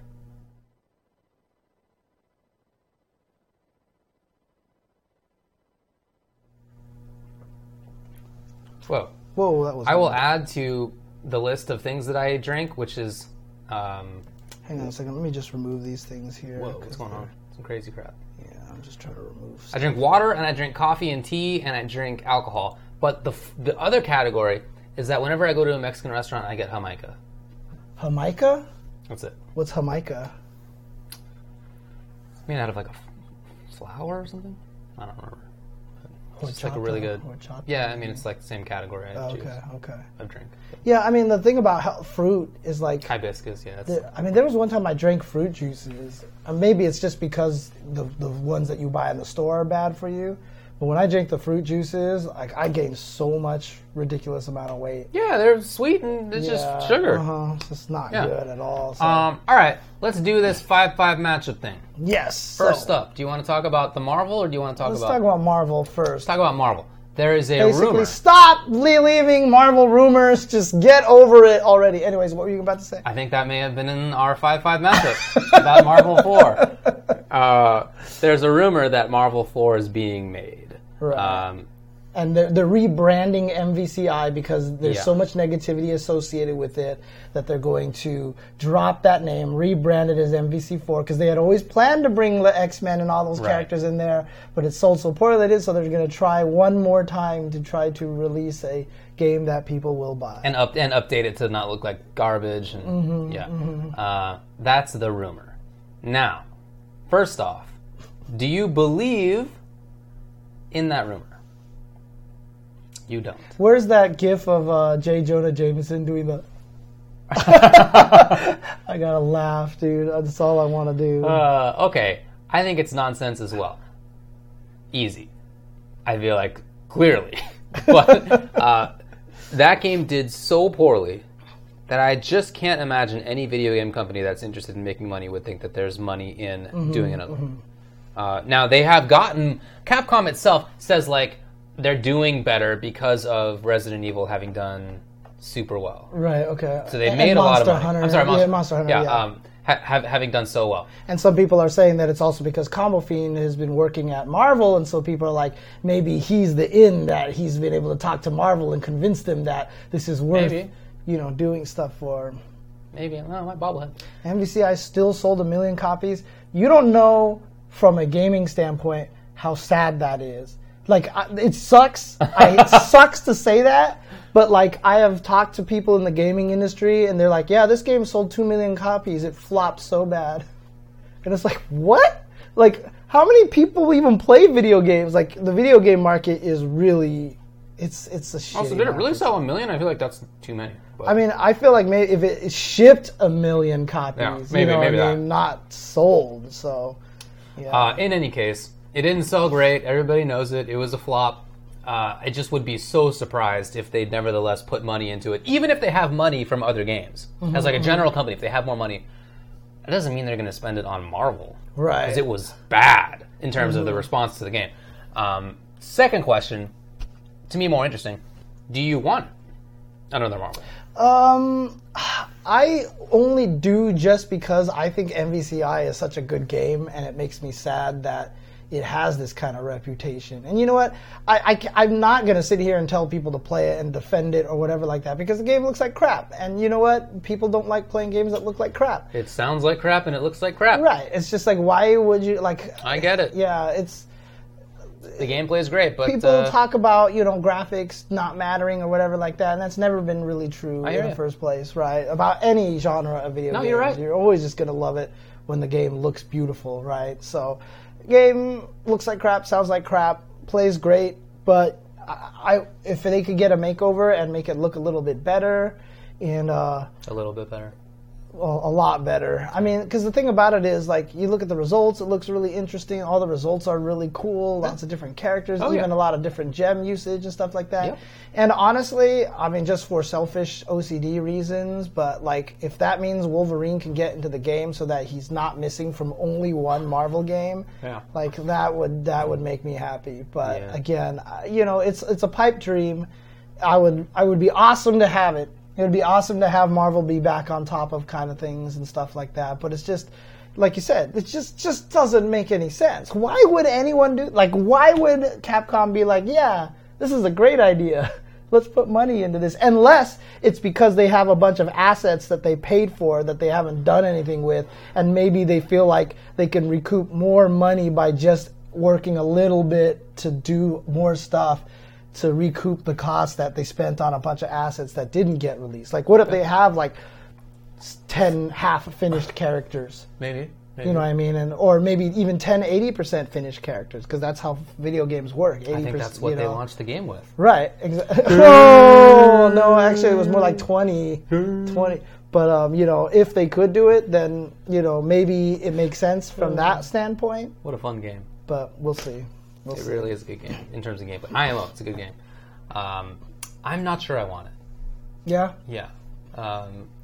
I as much as I like Marvel Infinite to play, and I really do, I'm just not sure that I want an update to that game in the context of so many other games. I don't know that it would be enough to overcome other games that I think are really good in a way that Marvel Infinite doesn't. That is to say, like, I think the people who want to play Marvel games are basically doing it right now. The Dragon Ball and BlazBlue, basically. Right? Like, what used to just be the Marvel scene is now spread around between Marvel scene, BB Tag, and Dragon Ball. And I think that most of those players are pretty happy doing what they're doing right now. So I'm not sure that there's, like, a big competitive need for it.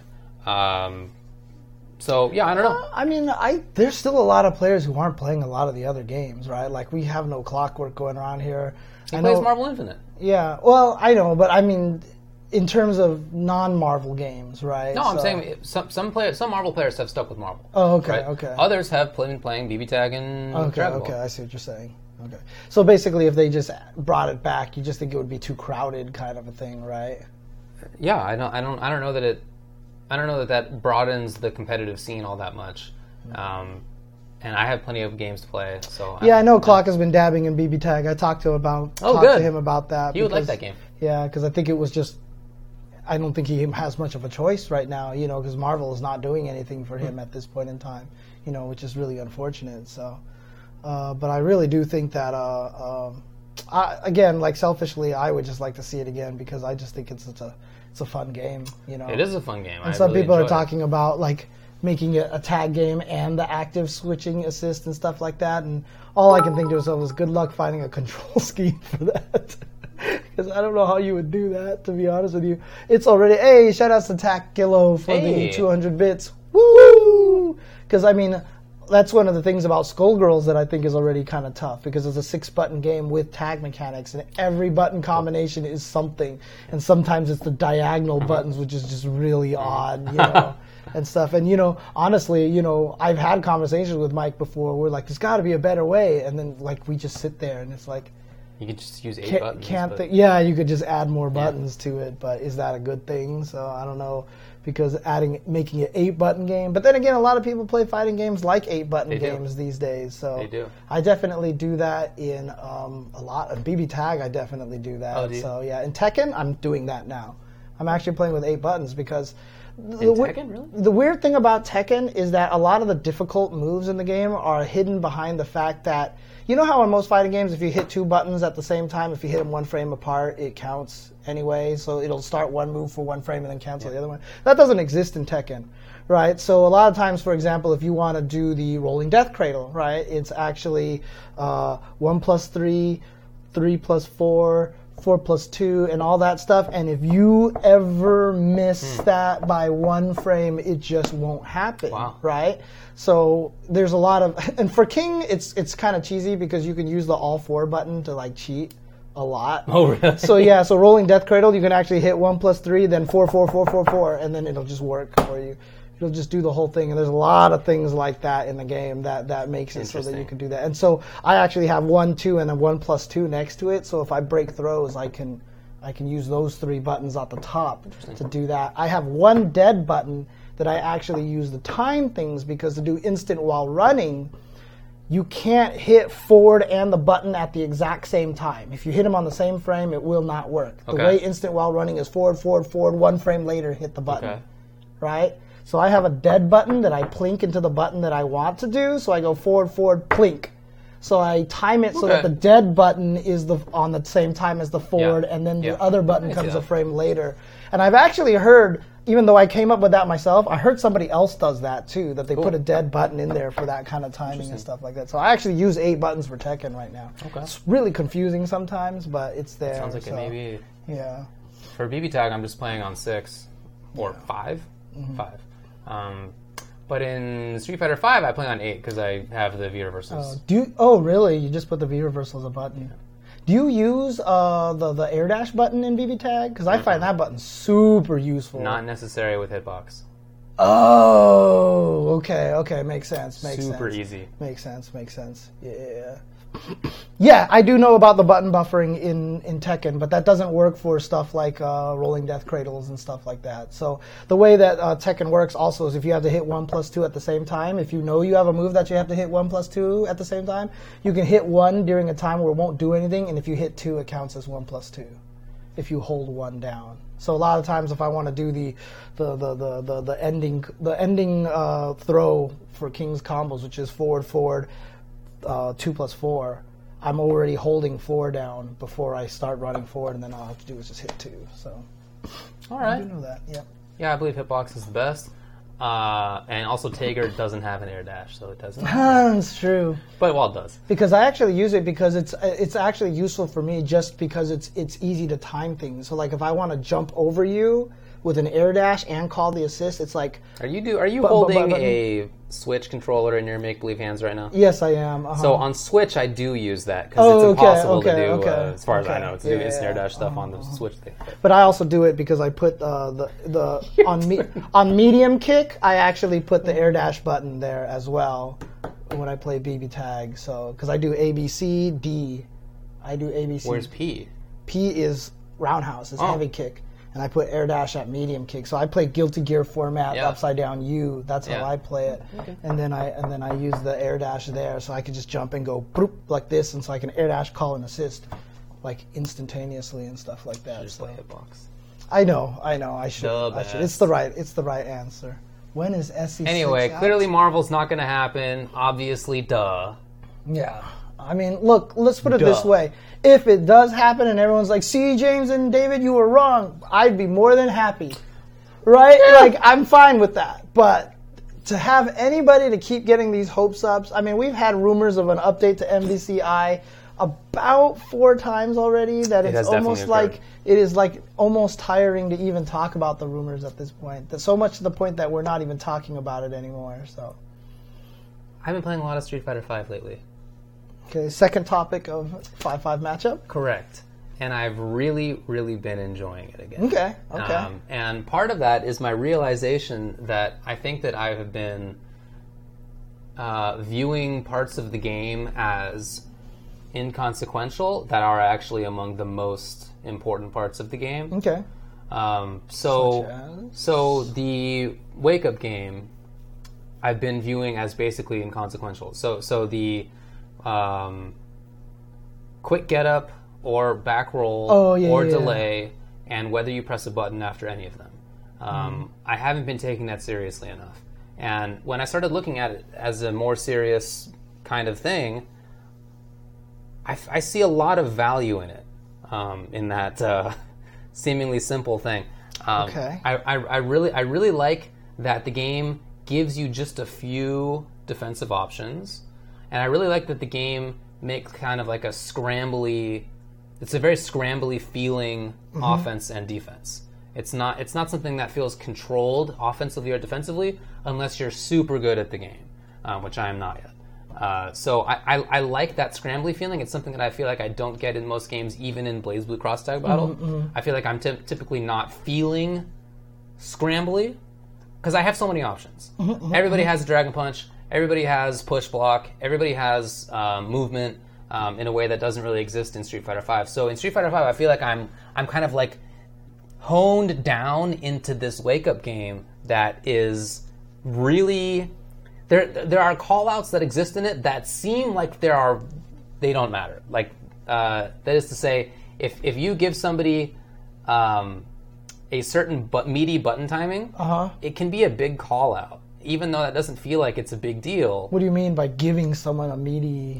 So putting a button into them that would hit them as they're waking up quick rise rather than back tech. Okay. That doesn't feel like it's a big deal because in other games it may not be. Street Fighter 4, like, that wouldn't feel like a big deal because there's just so many other things going on.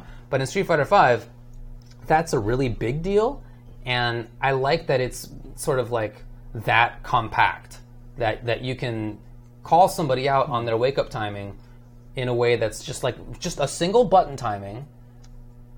There's not a bunch of lead up into it. It's just a button, but you have it at the right spot at the right time, and that really matters. And I like that it's this kind of like compact feeling that you have sort of boiled down what other games take a long time to set up, a long time to do, give you a whole bunch of options. This game is just like, here's your 3 things, and there's, I feel like, a certain elegance in that I have actually come to really enjoy.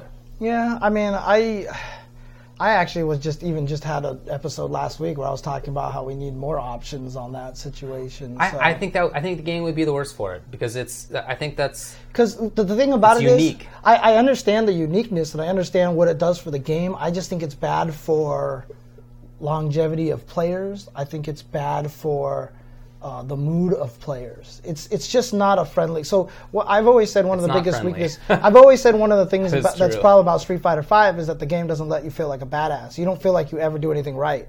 Right? I disagree with that. And so, like, every time even when you talk to top players, when they actually do get the call out and hit them with the right meaties and stuff like that, they don't feel great about it. They don't feel like, ha ha! I think there's a lot of variance in that. Some people do think that way, that's true, but other people don't. I feel like, and then it makes it hard because it doesn't feel like you're playing the game a lot of the times. So when you get knocked down by someone who's better than you, you're just not getting up off the floor.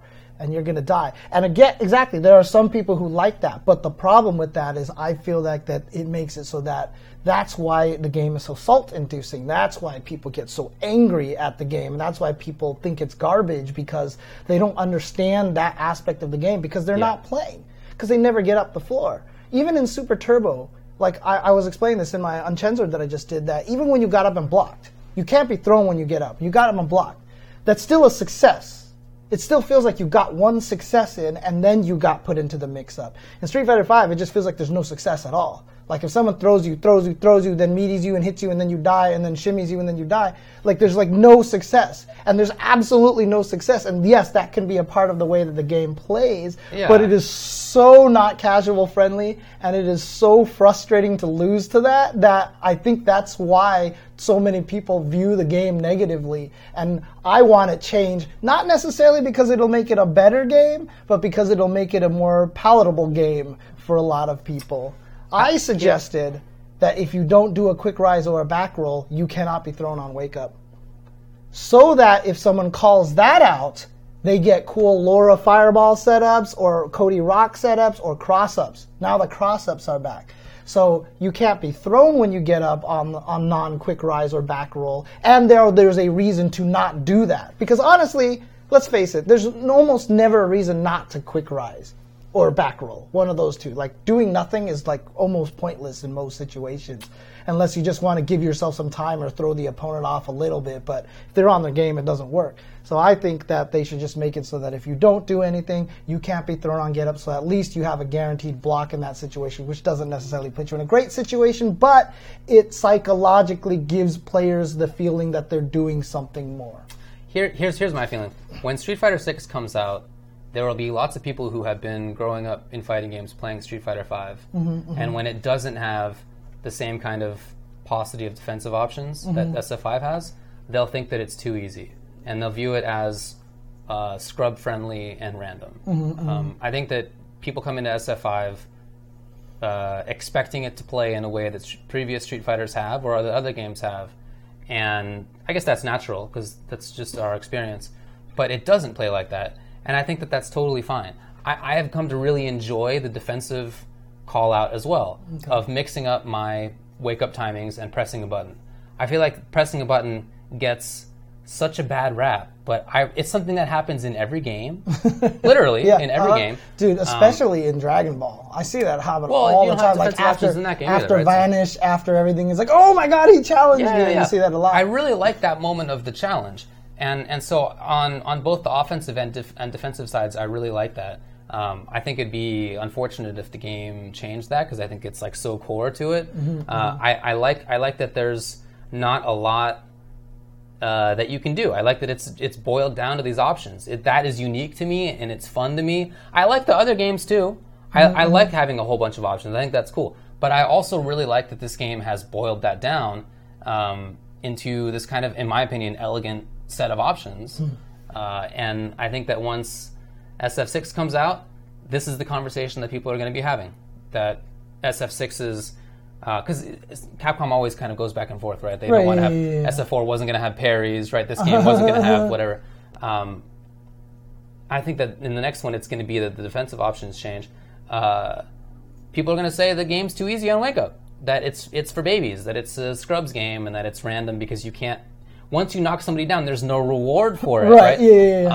That's good. So I wish that people would just kind of jump to the point where they just like can handle what the game is and appreciate the game for what it is, rather than always wishing for something that is not there.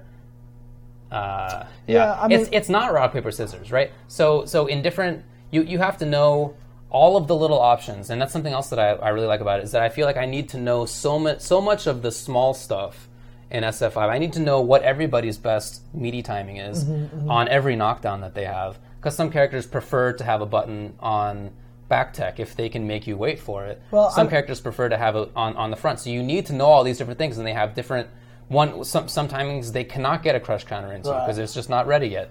So it's not a rock, paper, scissors situation. You just have to know what the weights are, like any mix-up. Right, and not only that, but it's always better to time for the quick rise than it is for the back roll. Because if you're wrong on the quick rise, you get hit. If you're wrong on the back roll, you get counter hit. And that's a problem right there. So you can get damaged way more. So if you're trying to time for a back roll and they do a quick rise and you hit a button late and they jab you, then they get their jab counter hit combo. If you actually quick rise, if you're expecting quick rise and they back roll, you hit a button too early, they hit you in recovery with a jab. they don't get as big of a combo. So there's a lot of weight in there. Yeah, so it's for not that way. It's the rolling mechanic is the only thing that makes it so that once someone's knocked down, it's not just like the end. Right. Basically. Yeah. You know? It's not that I'm forcing myself to like it. I had previously been basically only playing BB Tag and Injustice for like whatever since BB Tag came out. Mm-hmm. But I don't know. I took another look at the game and I found that I've been ignoring things about the game that I think are actually really important to it. So I think I've been taking the tack that what in previous games was not relevant or not super important, because it's all relevant, wasn't super important, right, should also not be important in this game, but that's not the case. And in retrospect, I'm kind of wondering why I did that, because I know it's a different game, and I don't think that I gave that side of the game a fair enough look. What I never understood, though, is that, you know, they kind of made the game based on that. I don't understand why, like, throws and stuff don't let you back roll. You know, like, throws only give you the two options, just quick rise and not quick rise. I feel like the option should have existed for everything, because that just makes it so stuff like Cody's little home run setup into the rock is guaranteed every time, because the home run doesn't give you that option. I feel like the whole game is, if it's going to be based around that, then you should get it in every situation. I don't know if you need it constantly, but I do really like it. Mm-hmm. Yeah, I don't know. I feel like Street Fighter V Season 4 does need a big change. I think it needs a big, massive change, because most fighting games have changed a lot, even shorter than that. Alpha 1 to Alpha 2, Alpha 3, CVS 1 to CVS 2. I don't think any game's been like that since SF4. But Street Fighter V, it's already been 3 years. Yeah. And I feel like Street Season 4 needs at least something to shake the game up. I mean, they just put in some stuff with new V-triggers and whatnot. Yeah. I really think that not custom combos, by the way. Oh, for sure not. Not custom combos. It reminds me of SF4 and how people view that game so positively now, and how they did not for the first 2 or 3 years of that game's life. Dude, even the last year of its life. I tell the story all the time that by the end of Street Fighter 4, I was like, I really like the place that this game is at. I think this is a really good game. It'll stand the test of time as a true, a quality entry in the Street Fighter series. And everyone got mad at me. They're just like, you Capcom apologists, you know, this game sucks, whatever. Elena sucks, FADCs suck, One Frame Link sucks, Invincible Backdash sucks. All these, just wait till Street Fighter 5, and then we'll see what real Street Fighter is. And Street Fighter 5 came out, and I was like, Street Fighter 5 is a fine game. It's fun. And everyone's like, shut up, you Capcom apologists. It's all about Ultra Street Fighter 4. That was the game. That was where everything made sense and worked. And I'm like, I don't even know what to say, dude. I think it's a good game. So once I have started realizing that is there and is a fun game mechanic, I've really been enjoying it a lot more. And I know that it's not always going to work out for me. In much the same way as in every other game, I need to learn all of the, like I said, all the positioning, all the sort of post-knockdown positioning things that are important. Which characters can get a free dash, which characters can't, which characters can put a crush counter into you, which ones cannot, like which ones are at a range where they can throw you instantly. Like all that stuff is super important, and I think that there's a lot of value in that. Yeah, I mean, to be honest, the hardest part about that is like when the automatic gets a hold of a new character, he figures all that stuff out in about 2 hours, right? He knocks everybody down, and he's like, this is my meaty time. Yeah, and he figures out all that stuff like that. And, you know, I feel like there needs to be maybe something a little more, you know, on top of that. I like that. I think it's like very elegant. It's not the most complicated game. Nobody's going to tell you that. Right. I don't think it is either. But I do really like that simplicity. I think that's really cool. It's actually why Minot's one of my favorite characters, because she doesn't get any meanies off of most of her knockdowns. She doesn't get any of that stuff, so I don't have to play that game. Yeah. And I just like the fact that she actually... You have to play that game. Right, but that's why Minot is so interesting to me, because she doesn't have to play that game. She's the only character in the game who's not playing Street Fighter V. She has really good buttons that can't be whiff punished. She's playing a zoning game that nobody else can play. She doesn't have to worry about knock you down, and she has really cool execution combos. Yeah. Like she is like the most anti Street Fighter V character. Well, game, I mean, I think she is Street Fighter V, obviously, right? She is in that game. So I think another thing that people too often talk about is that the game doesn't have enough variety. Mm-hmm. I really think there's good character variety in the game at this point. Yeah, especially after... It wasn't like that at launch, and that was a big critique that a lot of us had, including me. But I think at this stage in the game, it's got a lot of different stuff. It's got a lot of different playstyles for you. By the time Street Fighter... by the time Season 2, halfway past Season 2, so right when it got to Manat, Abigail, and Zeku, at that point, it just started getting really... Because Blanca's a really interesting character. Sakura, we won't talk about Sakura. Yeah. Falk, we won't talk about Falk. I think Falk is interesting, although maybe not great, but interesting. But Cody is really cool. Yeah, Cody's cool. Sagat and G are really cool, although Sagat could still use a little buff here and there. Yeah. So, yeah. But, I do think that a lot of the later characters have been a lot more interesting. I was watching this match earlier today between Bonchan and a strong Dalsim online, just an online replay. And throughout it, when Bonchan knocks Dalsim down, which does happen quite a bit, they're playing this really interesting, in my opinion anyway, timing game on when a button will come and whether to block it or whether to not block it and how to turn a button into offense or just do it into an escape. And what I really like, too, is that Sagat has an excellent view reversal. Super good knockdown that throws the opponent full screen if he's mid-screen, and if not, he just gets a really good amount of time afterward to put a meaty into you. So he played an interesting game with Dalsim where he stuck a button in at one time, it was blocked, another one was hit, and then the Dalsim tried to press a button at the timing that would have escaped from the previous timing, and Bonchan blocked and V-reversaled and got a knockdown from it. And because of that, he was able to get another knockdown situation to more pressure. Yeah. But in addition, because of that, he forced the Dalsim to not press a button for fear of being knocked down again into the corner. And that allowed slow Sagat to do a shimmy, to walk back and forth long enough because now he knows Dalsim... I think that's quite interesting. Yeah. I really do. So I feel like there's more. Yeah. There's more in the game. Even if it has fewer options, which it does, I still feel that there's a lot of interesting stuff in the game. Yeah. I like it.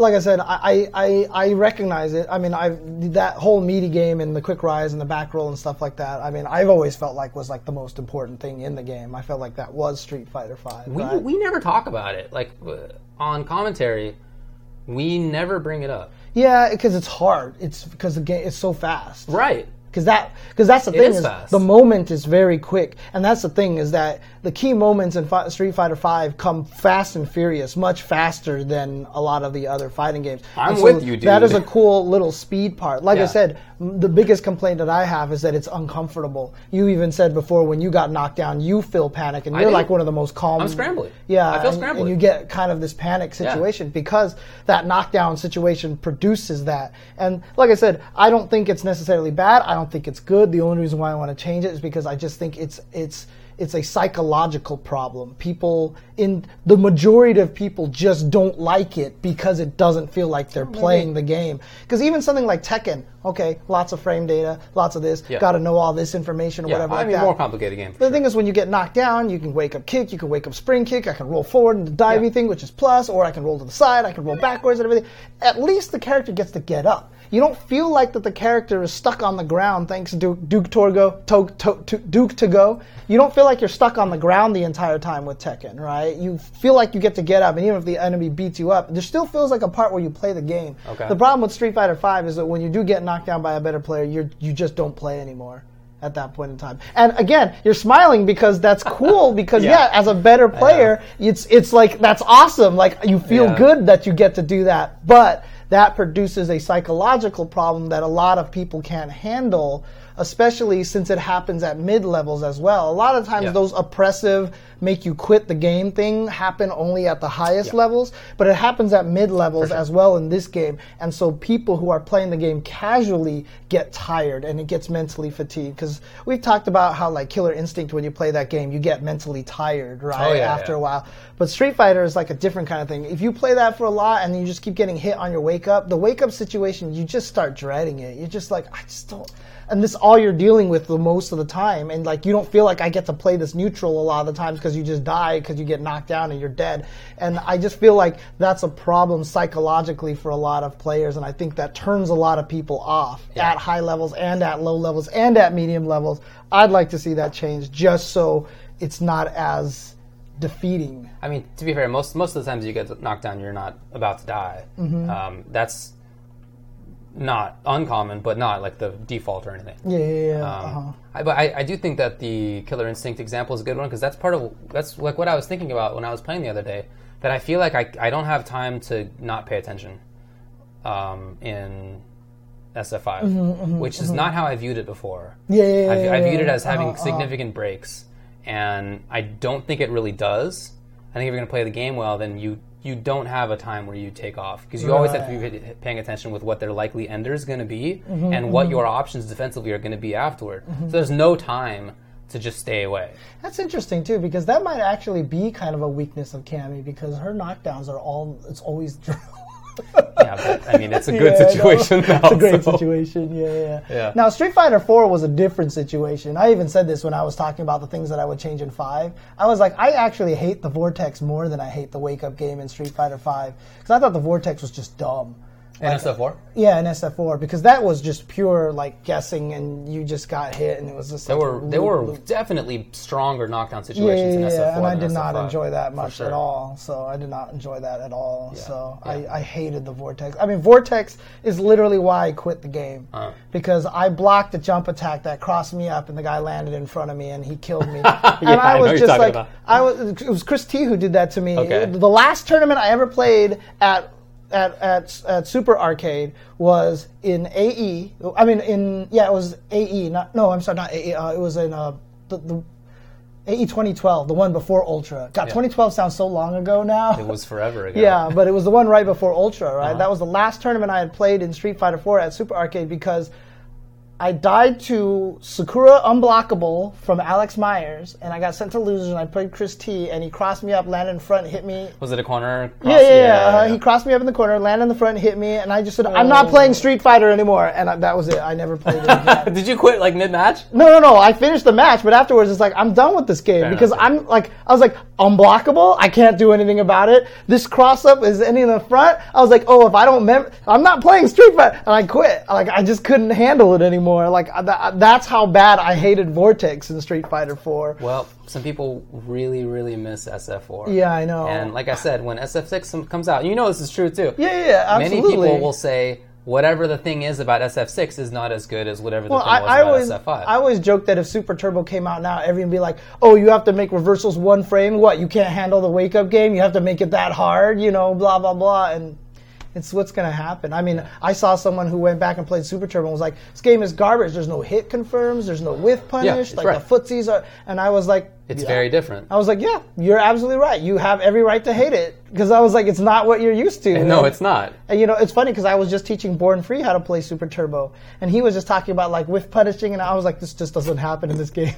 I was like, it's legit with Ryu is just to throw fireballs and just keep throwing them. And that's it. That's the whole game. Yeah. Like, that's your whole footsies right there, right? And I was like, this is legit. I was talking about, he was like, so how does the neutral work? And I was like, well, it depends.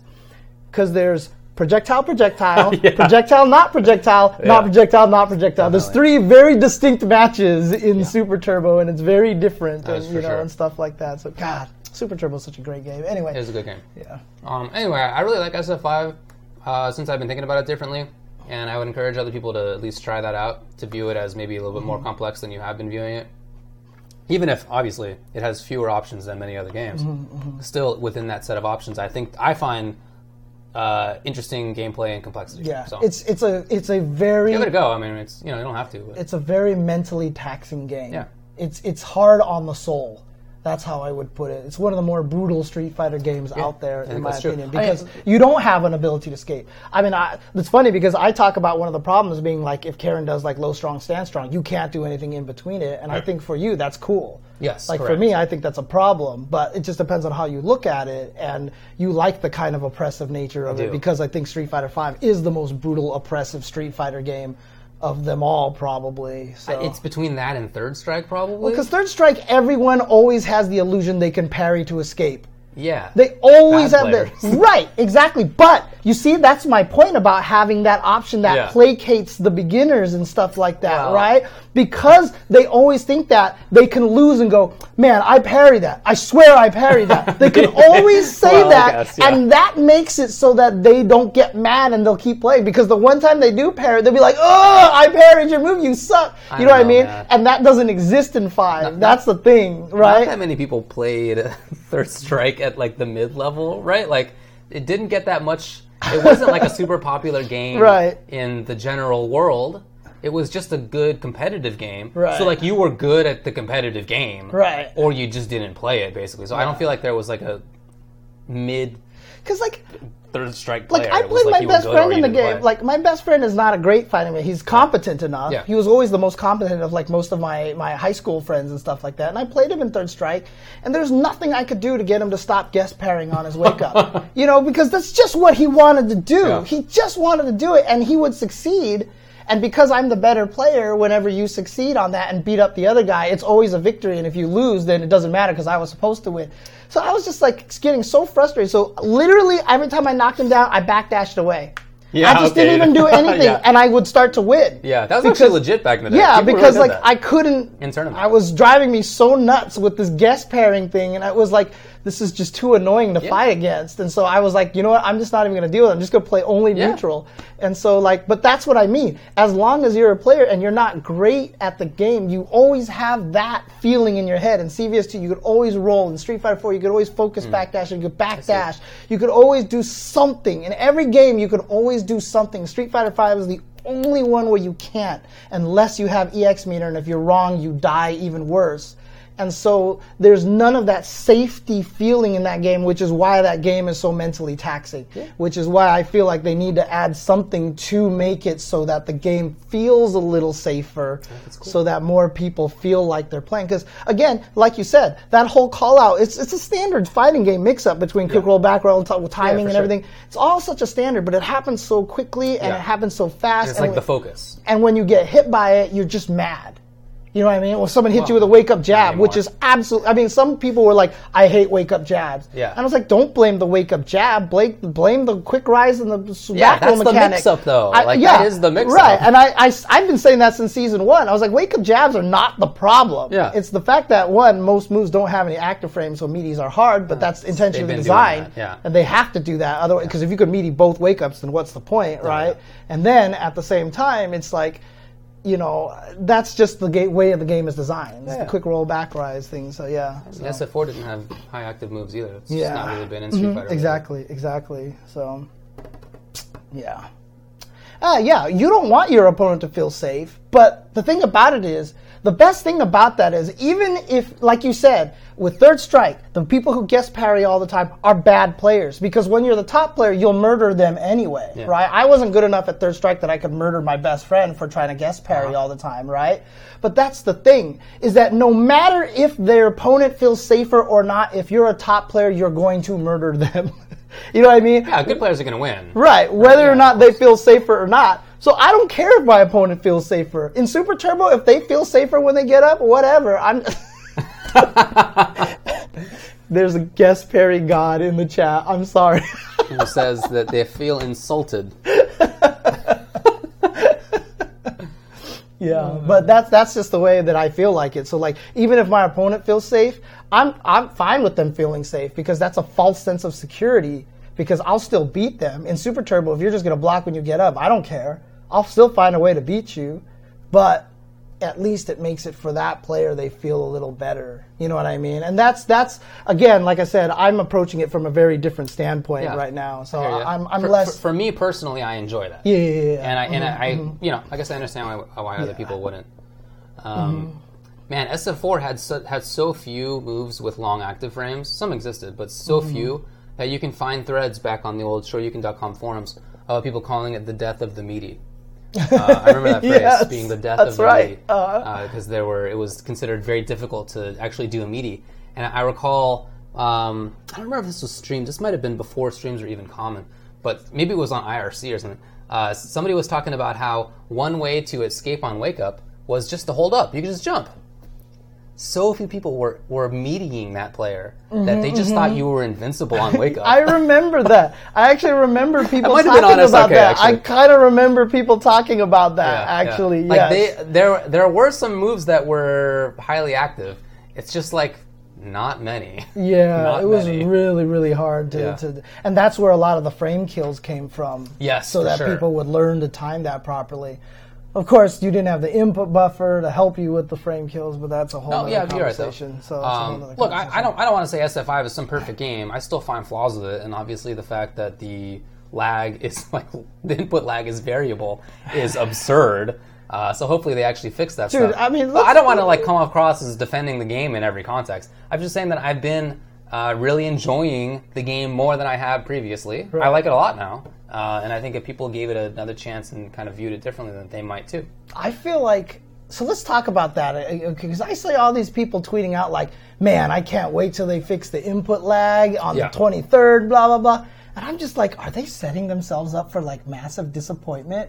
Because I know that's what Capcom said. We're addressing this, but are they really addressing it? Or are they just going to fix the variable input lag and so it's still at 6.5? Or... everyone's like, oh, I'm going to be able to whiff punish things now, and da-da-da. I've seen some people oh, now I'm coming back in, because now you'll see. And I'm like, it's not going to change. It's not going to change that much. Yeah, your results aren't going to change much. I'm sorry. But, the game... If other people who are already reacting are still playing the game, then they're going to just be better at reacting than you are anyway. Yeah, exactly. They're just going to have more whiff punishes anyway. Punk is going to be so good. Yeah, all of a sudden, dude. Oh, my God. Yeah. But, I mean, honestly, if they do reduce it to, let's say 5 frames, that'd be great. I'm just not holding my breath for it right now. I don't want to set myself up for disappointment. I just don't expect it. And the last time I said that, I was like, there's no way they're revealing Sagat at EVO. And they did, and they released him the next day. You're setting yourself up for disappointment. So I'm setting myself for disappointment by trying not to set myself up for disappointment. I'm trying so hard just to be you know what? No, I'm just expect it to be fixed at 6.5, so there's no variable lag and stuff like that. So. But I do expect at least that the variable lag gets fixed at a minimum. I feel like that's what they have to do. Yeah. If they don't, it's a big bummer. Mm-hmm. Anyway, give it another look. It's cool. Mm-hmm. Since most people miss SF4 so much, why do you think SF4 isn't a little bigger? Is it because of money, or is it because I'm a vocal minority complaining? Last on for sure, 100,000%. Dude, I apologize again in advance. But this is how I feel about people talking about Street Fighter Cross Tekken. Everybody is like, oh, bring this game back because it was so great. Yeah. And I'm just like, please bring it back, because then everyone will remember how much this game is trash. People remember how bad Street Fighter Cross Tekken was if we bring it back, because that game was garbage, dude. That game was garbage. So, anyways, I think most people would not like CVS2 if that game were played. Oh yeah, big time nowadays. Dude, I had someone who was like, "Oh, I love CVS2. It's such a great game." And then I was like, "Did you ever play the game?" Yeah. And he's like, "Not really. I watched it." I was okay. Well, there, that's it, right there. You're gonna be sad. Oh, jeez. Mm-hmm. Gosh, I like CVS2 well enough. It was never the game that I played the most, because maybe a big part of that is because for a while I was playing in Maryland, D.C., Virginia area, where nobody did anything, and it was boring, and it was Justin Wong versus Steve Harrison 45 minutes grand finals. I was there for that. It was crazy. Literally the one match where they just held down back for the entire 99-second timer. Yeah. Yep. I mean, I thought it was a fun game. Fun enough, maybe. It's not my favorite. But I really think a lot of people would hate the game if it were big nowadays. I saw Master PPV write something here, and I just want to address it here. Here's the big thing about numbers, heavy games, and this happens with card games as well. The most consistent strategy is usually the least interactive and least fun to play against, because the most consistent way to win is if you can make it so your opponent basically can't play. I feel like that was one of SF5's biggest issues before. Yeah, no, that's absolutely right. Yeah. Most fighting games, I mean, that's kind of the... that's what you wanted, that's best case scenario in every fighting game? Yeah, it's Guilty Gear scenario, dude. Yeah. I mean, the reason why Guilty Gear is actually, I feel like, less even matchup heavy than some other fighting games is if you can start... Okay, MVC 3 is a great example, right? Okay. You're 0. Round 1, fight. Doesn't matter who the other characters is. If you mix them up at the beginning, they died.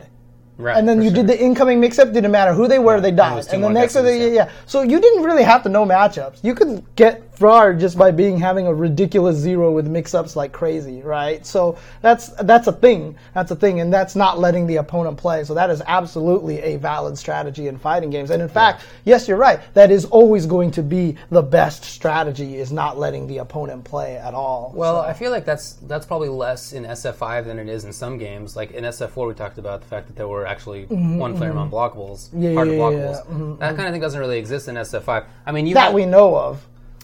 Well, people have tried, right? I mean, I've tried, certainly. Oh, have you actually tried? Sure, I've tried, yeah. I'm sure other people have, too. Okay. Not to say it doesn't exist, but I haven't found it or seen it. But in SF5, it's rarely the case that like you are knocked down into something that you can't see that just kills you, right? Yeah.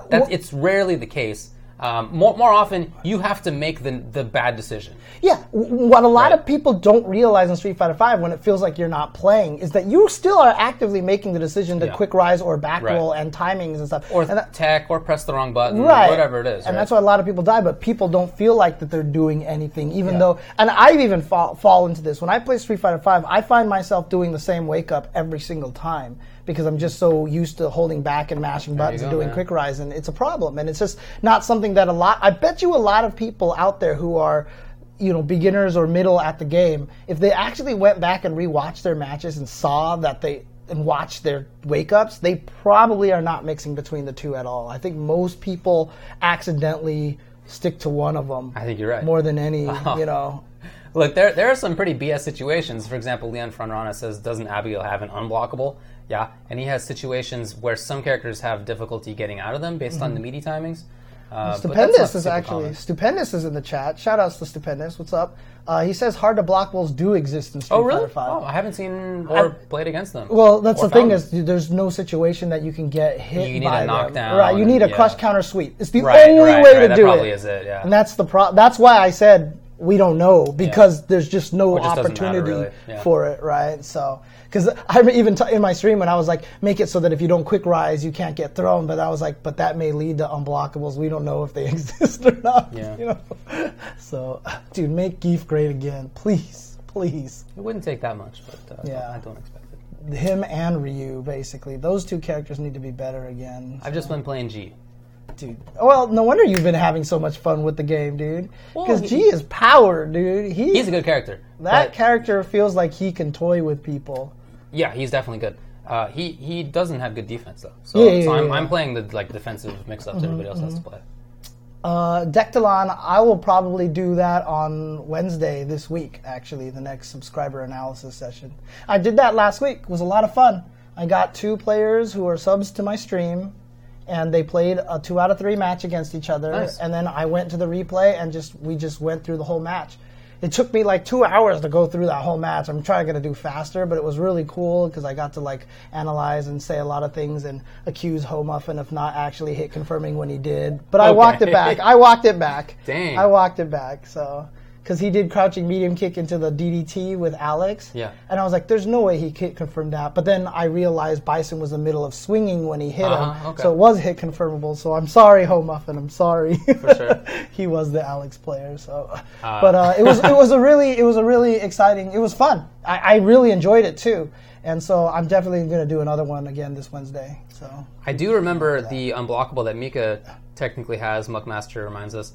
Has an unblockable since Nadeshko will hit you if you avoid the grab. Yeah, that's right. I believe they call that the Callisto. Do they really? Well, I'm sure he'd love it if they did. Damn!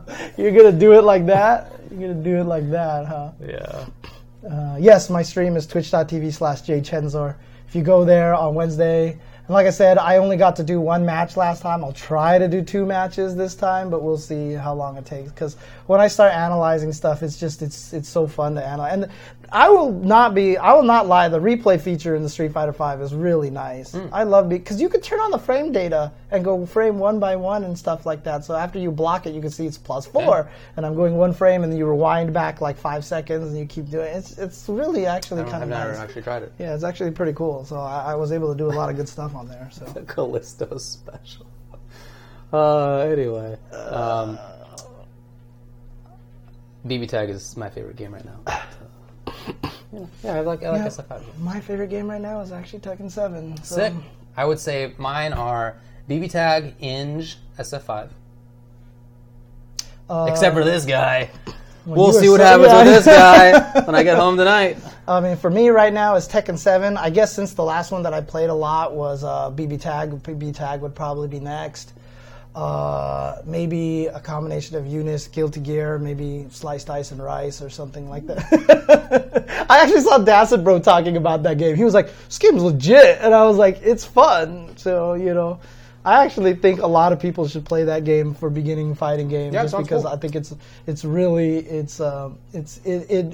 because it's one hit kill and there's no blocking. Yeah. It really emphasizes the positioning a lot more. You can't fall back on blocking to save yourself in that game. Yeah. So I really like that. So Caramel Jenkins, do you have your game yet? It sounds like you do. What's that? Sounds like Caramel Jenkins has it. Oh, nice. If you live in a major metropolitan area, there may be a chance that yeah, of course. Or even just if you just have a local mom and pop, there may be a chance you get it. But actually, Dive Kick was very similar to that, you know, with the concept of no blocking, one hit kill, right? So positioning was very valuable, but the problem is the movement in that game is different than fighting games. What's nice about Sliced Ice and Rice, it's about dashing, it's about walking, it's about instant air dashing. Mm-hmm. I mean, you've got air dashes and stuff like that. So it feels like you're kind of playing that fighting game, you know, kind of feel to it while you're playing that. And, you know, even if the sword hits you at the tip of the blade, it won't kill you. It'll just injure you and stuff like that. So it's a lot of interesting things about the game in any case. So, but in any case, people are going to call me a shill for talking about the game. I'm sure. Cool. So, but the game is cool. Anyways, I should stream some Sliced Ice and Rice is what I should do. That would be fun. I'll invite you guys over and we'll just play some. But I will be gone this weekend. I will be at... I'll be at the Classic Tetris World Championships in Portland at the Portland Retro Gaming Experience this weekend. It's going to be really excited. Jonas Neubauer is going to try to get, I forgot, was it 5 in a row, 6 in a row, 7 in a row now? Like, that guy is basically unbeatable, but Corian, who was one of the greatest Tetris the Grandmaster players, has picked up NES Tetris, and he beat Jonas Neubauer in a exhibition in Hong Kong recently. And then there's that 18-year-old kid, that Wunderkind, who's amazing at NES Tetris now. So I think because it's getting a lot of publicity, a lot of people are starting to get into there. There's also going to be a guest commentator there, a fellow by the name of Arda Orca, who used to do like WWE commentary and stuff like that. Apparently, he's a big fan of Tetris as well, and he wants to come and do all this stuff. So, yeah, it's going to be fun. It's going to be fun this year. So, and they're going to have Tetris Effect for sure. So they're going to have Tetris Effect, and I'm going to just crack out on that game and see how that plays. So, yeah. Arda Orca, I guess his name. I think he did stuff in like Canada or somewhere. I can't remember, but I mean, you find him on Twitter. He's got like crap ton of followers and stuff like that. So, but yeah, the NES consoles. Yeah, we gotta find that. So, find that. Any news today? Oh, yeah, that's right. We only have 10 minutes for that, huh? Okay, well, hey, there's not really much here to talk about. We talked about most of this stuff. Some community stuff. Well, for an event, in Tennessee, there's an event called Chattown Beatdown in November 2018. Okay. It's going to be in Chattanooga Tennessee. Fighting games will take over the Card Monster game store. There's going to be Tekken 7, Street Fighter 5, Soul Calibur 6, and Dragon Ball FighterZ as the main events. BlazBlue Cross Tag Battle, Under Night in Birth latest as side events. Like to try to promote these small events, you know. Hopefully it's well run and all that stuff like that. We'll see, but you know, it's a chance for you to meet people in Tennessee, gain communities, and even if the event isn't great, then you can meet the other people and then start building communities from there. If it is great, that's perfect. Hopefully they keep running more events and keep going with that. So there you go. Check that out. Yeah. Good old Chattanooga. Also, a couple of community things, really kind of neat. Undammed, who has made the Undammed board for where you can plug in your joysticks into the CPS2 boards and all that stuff like that. So that you can, what are you doing? So that you can play, you know, all the CPS2 stuff very easily on all the TE sticks that we have and everything like that. He's actually trying to make a solution to the CPS2 suicide problem. Oh, wow. And then he has a way that he feels like he can actually make it so that there's something called the InfiniKey CPS2 that he's going to try to create that will solve it so that the boards won't suicide anymore. That's pretty cool. That is really, really, really cool. Also, you know, Vani, I get that feeling too sometimes. Also, what's really cool is that recently, I know I retweeted this, a few other people like Tanya and Eugene have retweeted this, but someone made a little mini documentary on the Super Turbo scene. It takes a lot of the footage that was filmed there comes from the combo breakers, so there's even footage of, you know, the Eugene and Tanya's proposals, the counter proposals and stuff like that. But it is created by a fellow named Phil Nolan, so check that out. That is a documentary out there about Super Turbo. Cool. Out there, so there you go. That's all the news that I have, and Capcom Connect is coming up in 7 minutes. Correct. I have been playing a lot of Mega Man 11. Okay. I really enjoy that game. Okay, cool. So here's for me, Mega Man is all about the special weapons. The weapons that you can get from the bosses, right? You're not paying attention to me. I'm just kidding, dude. No, I know.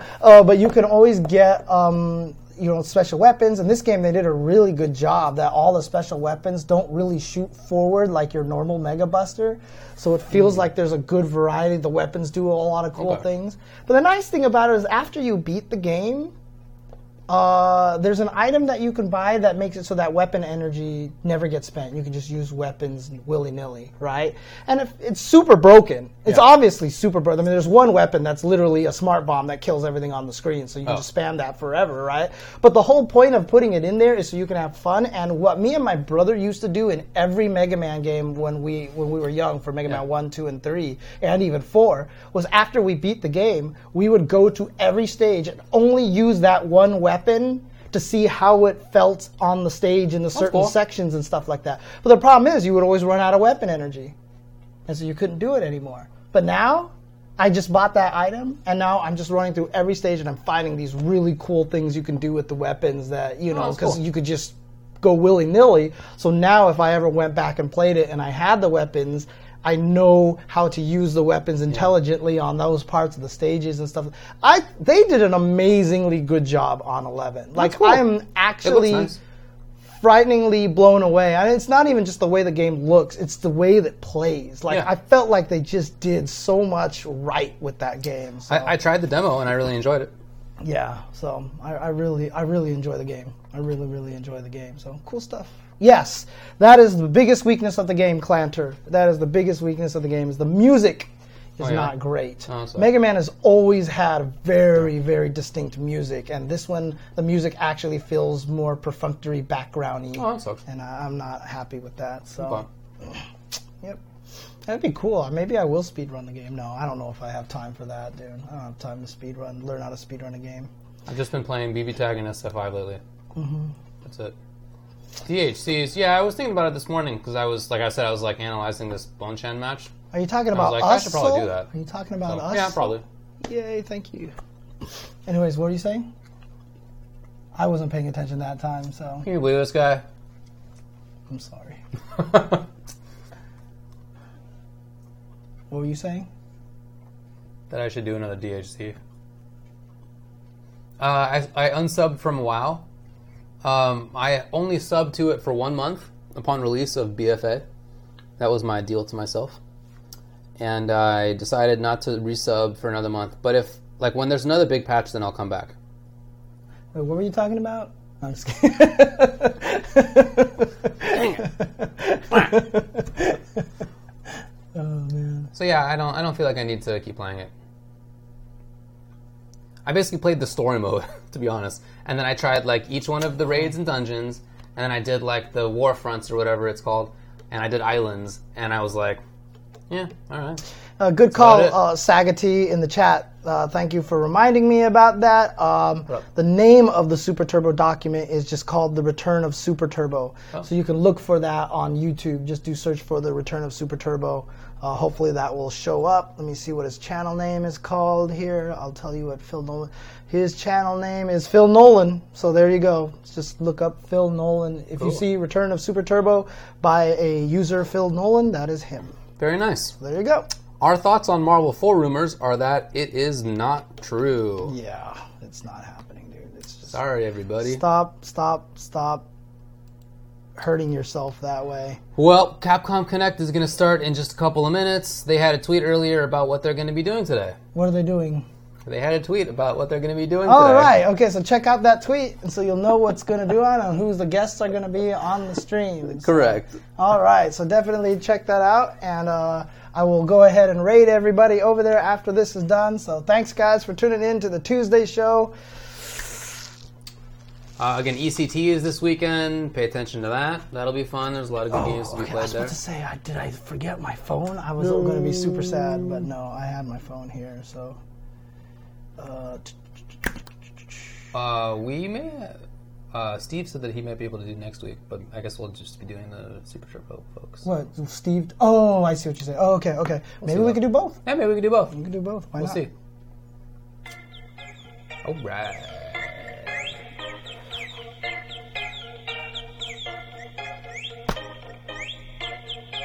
Can you see that really quick? Sure. Yeah, go for it. Damn it. Damn. You knew it! You knew what my plan was!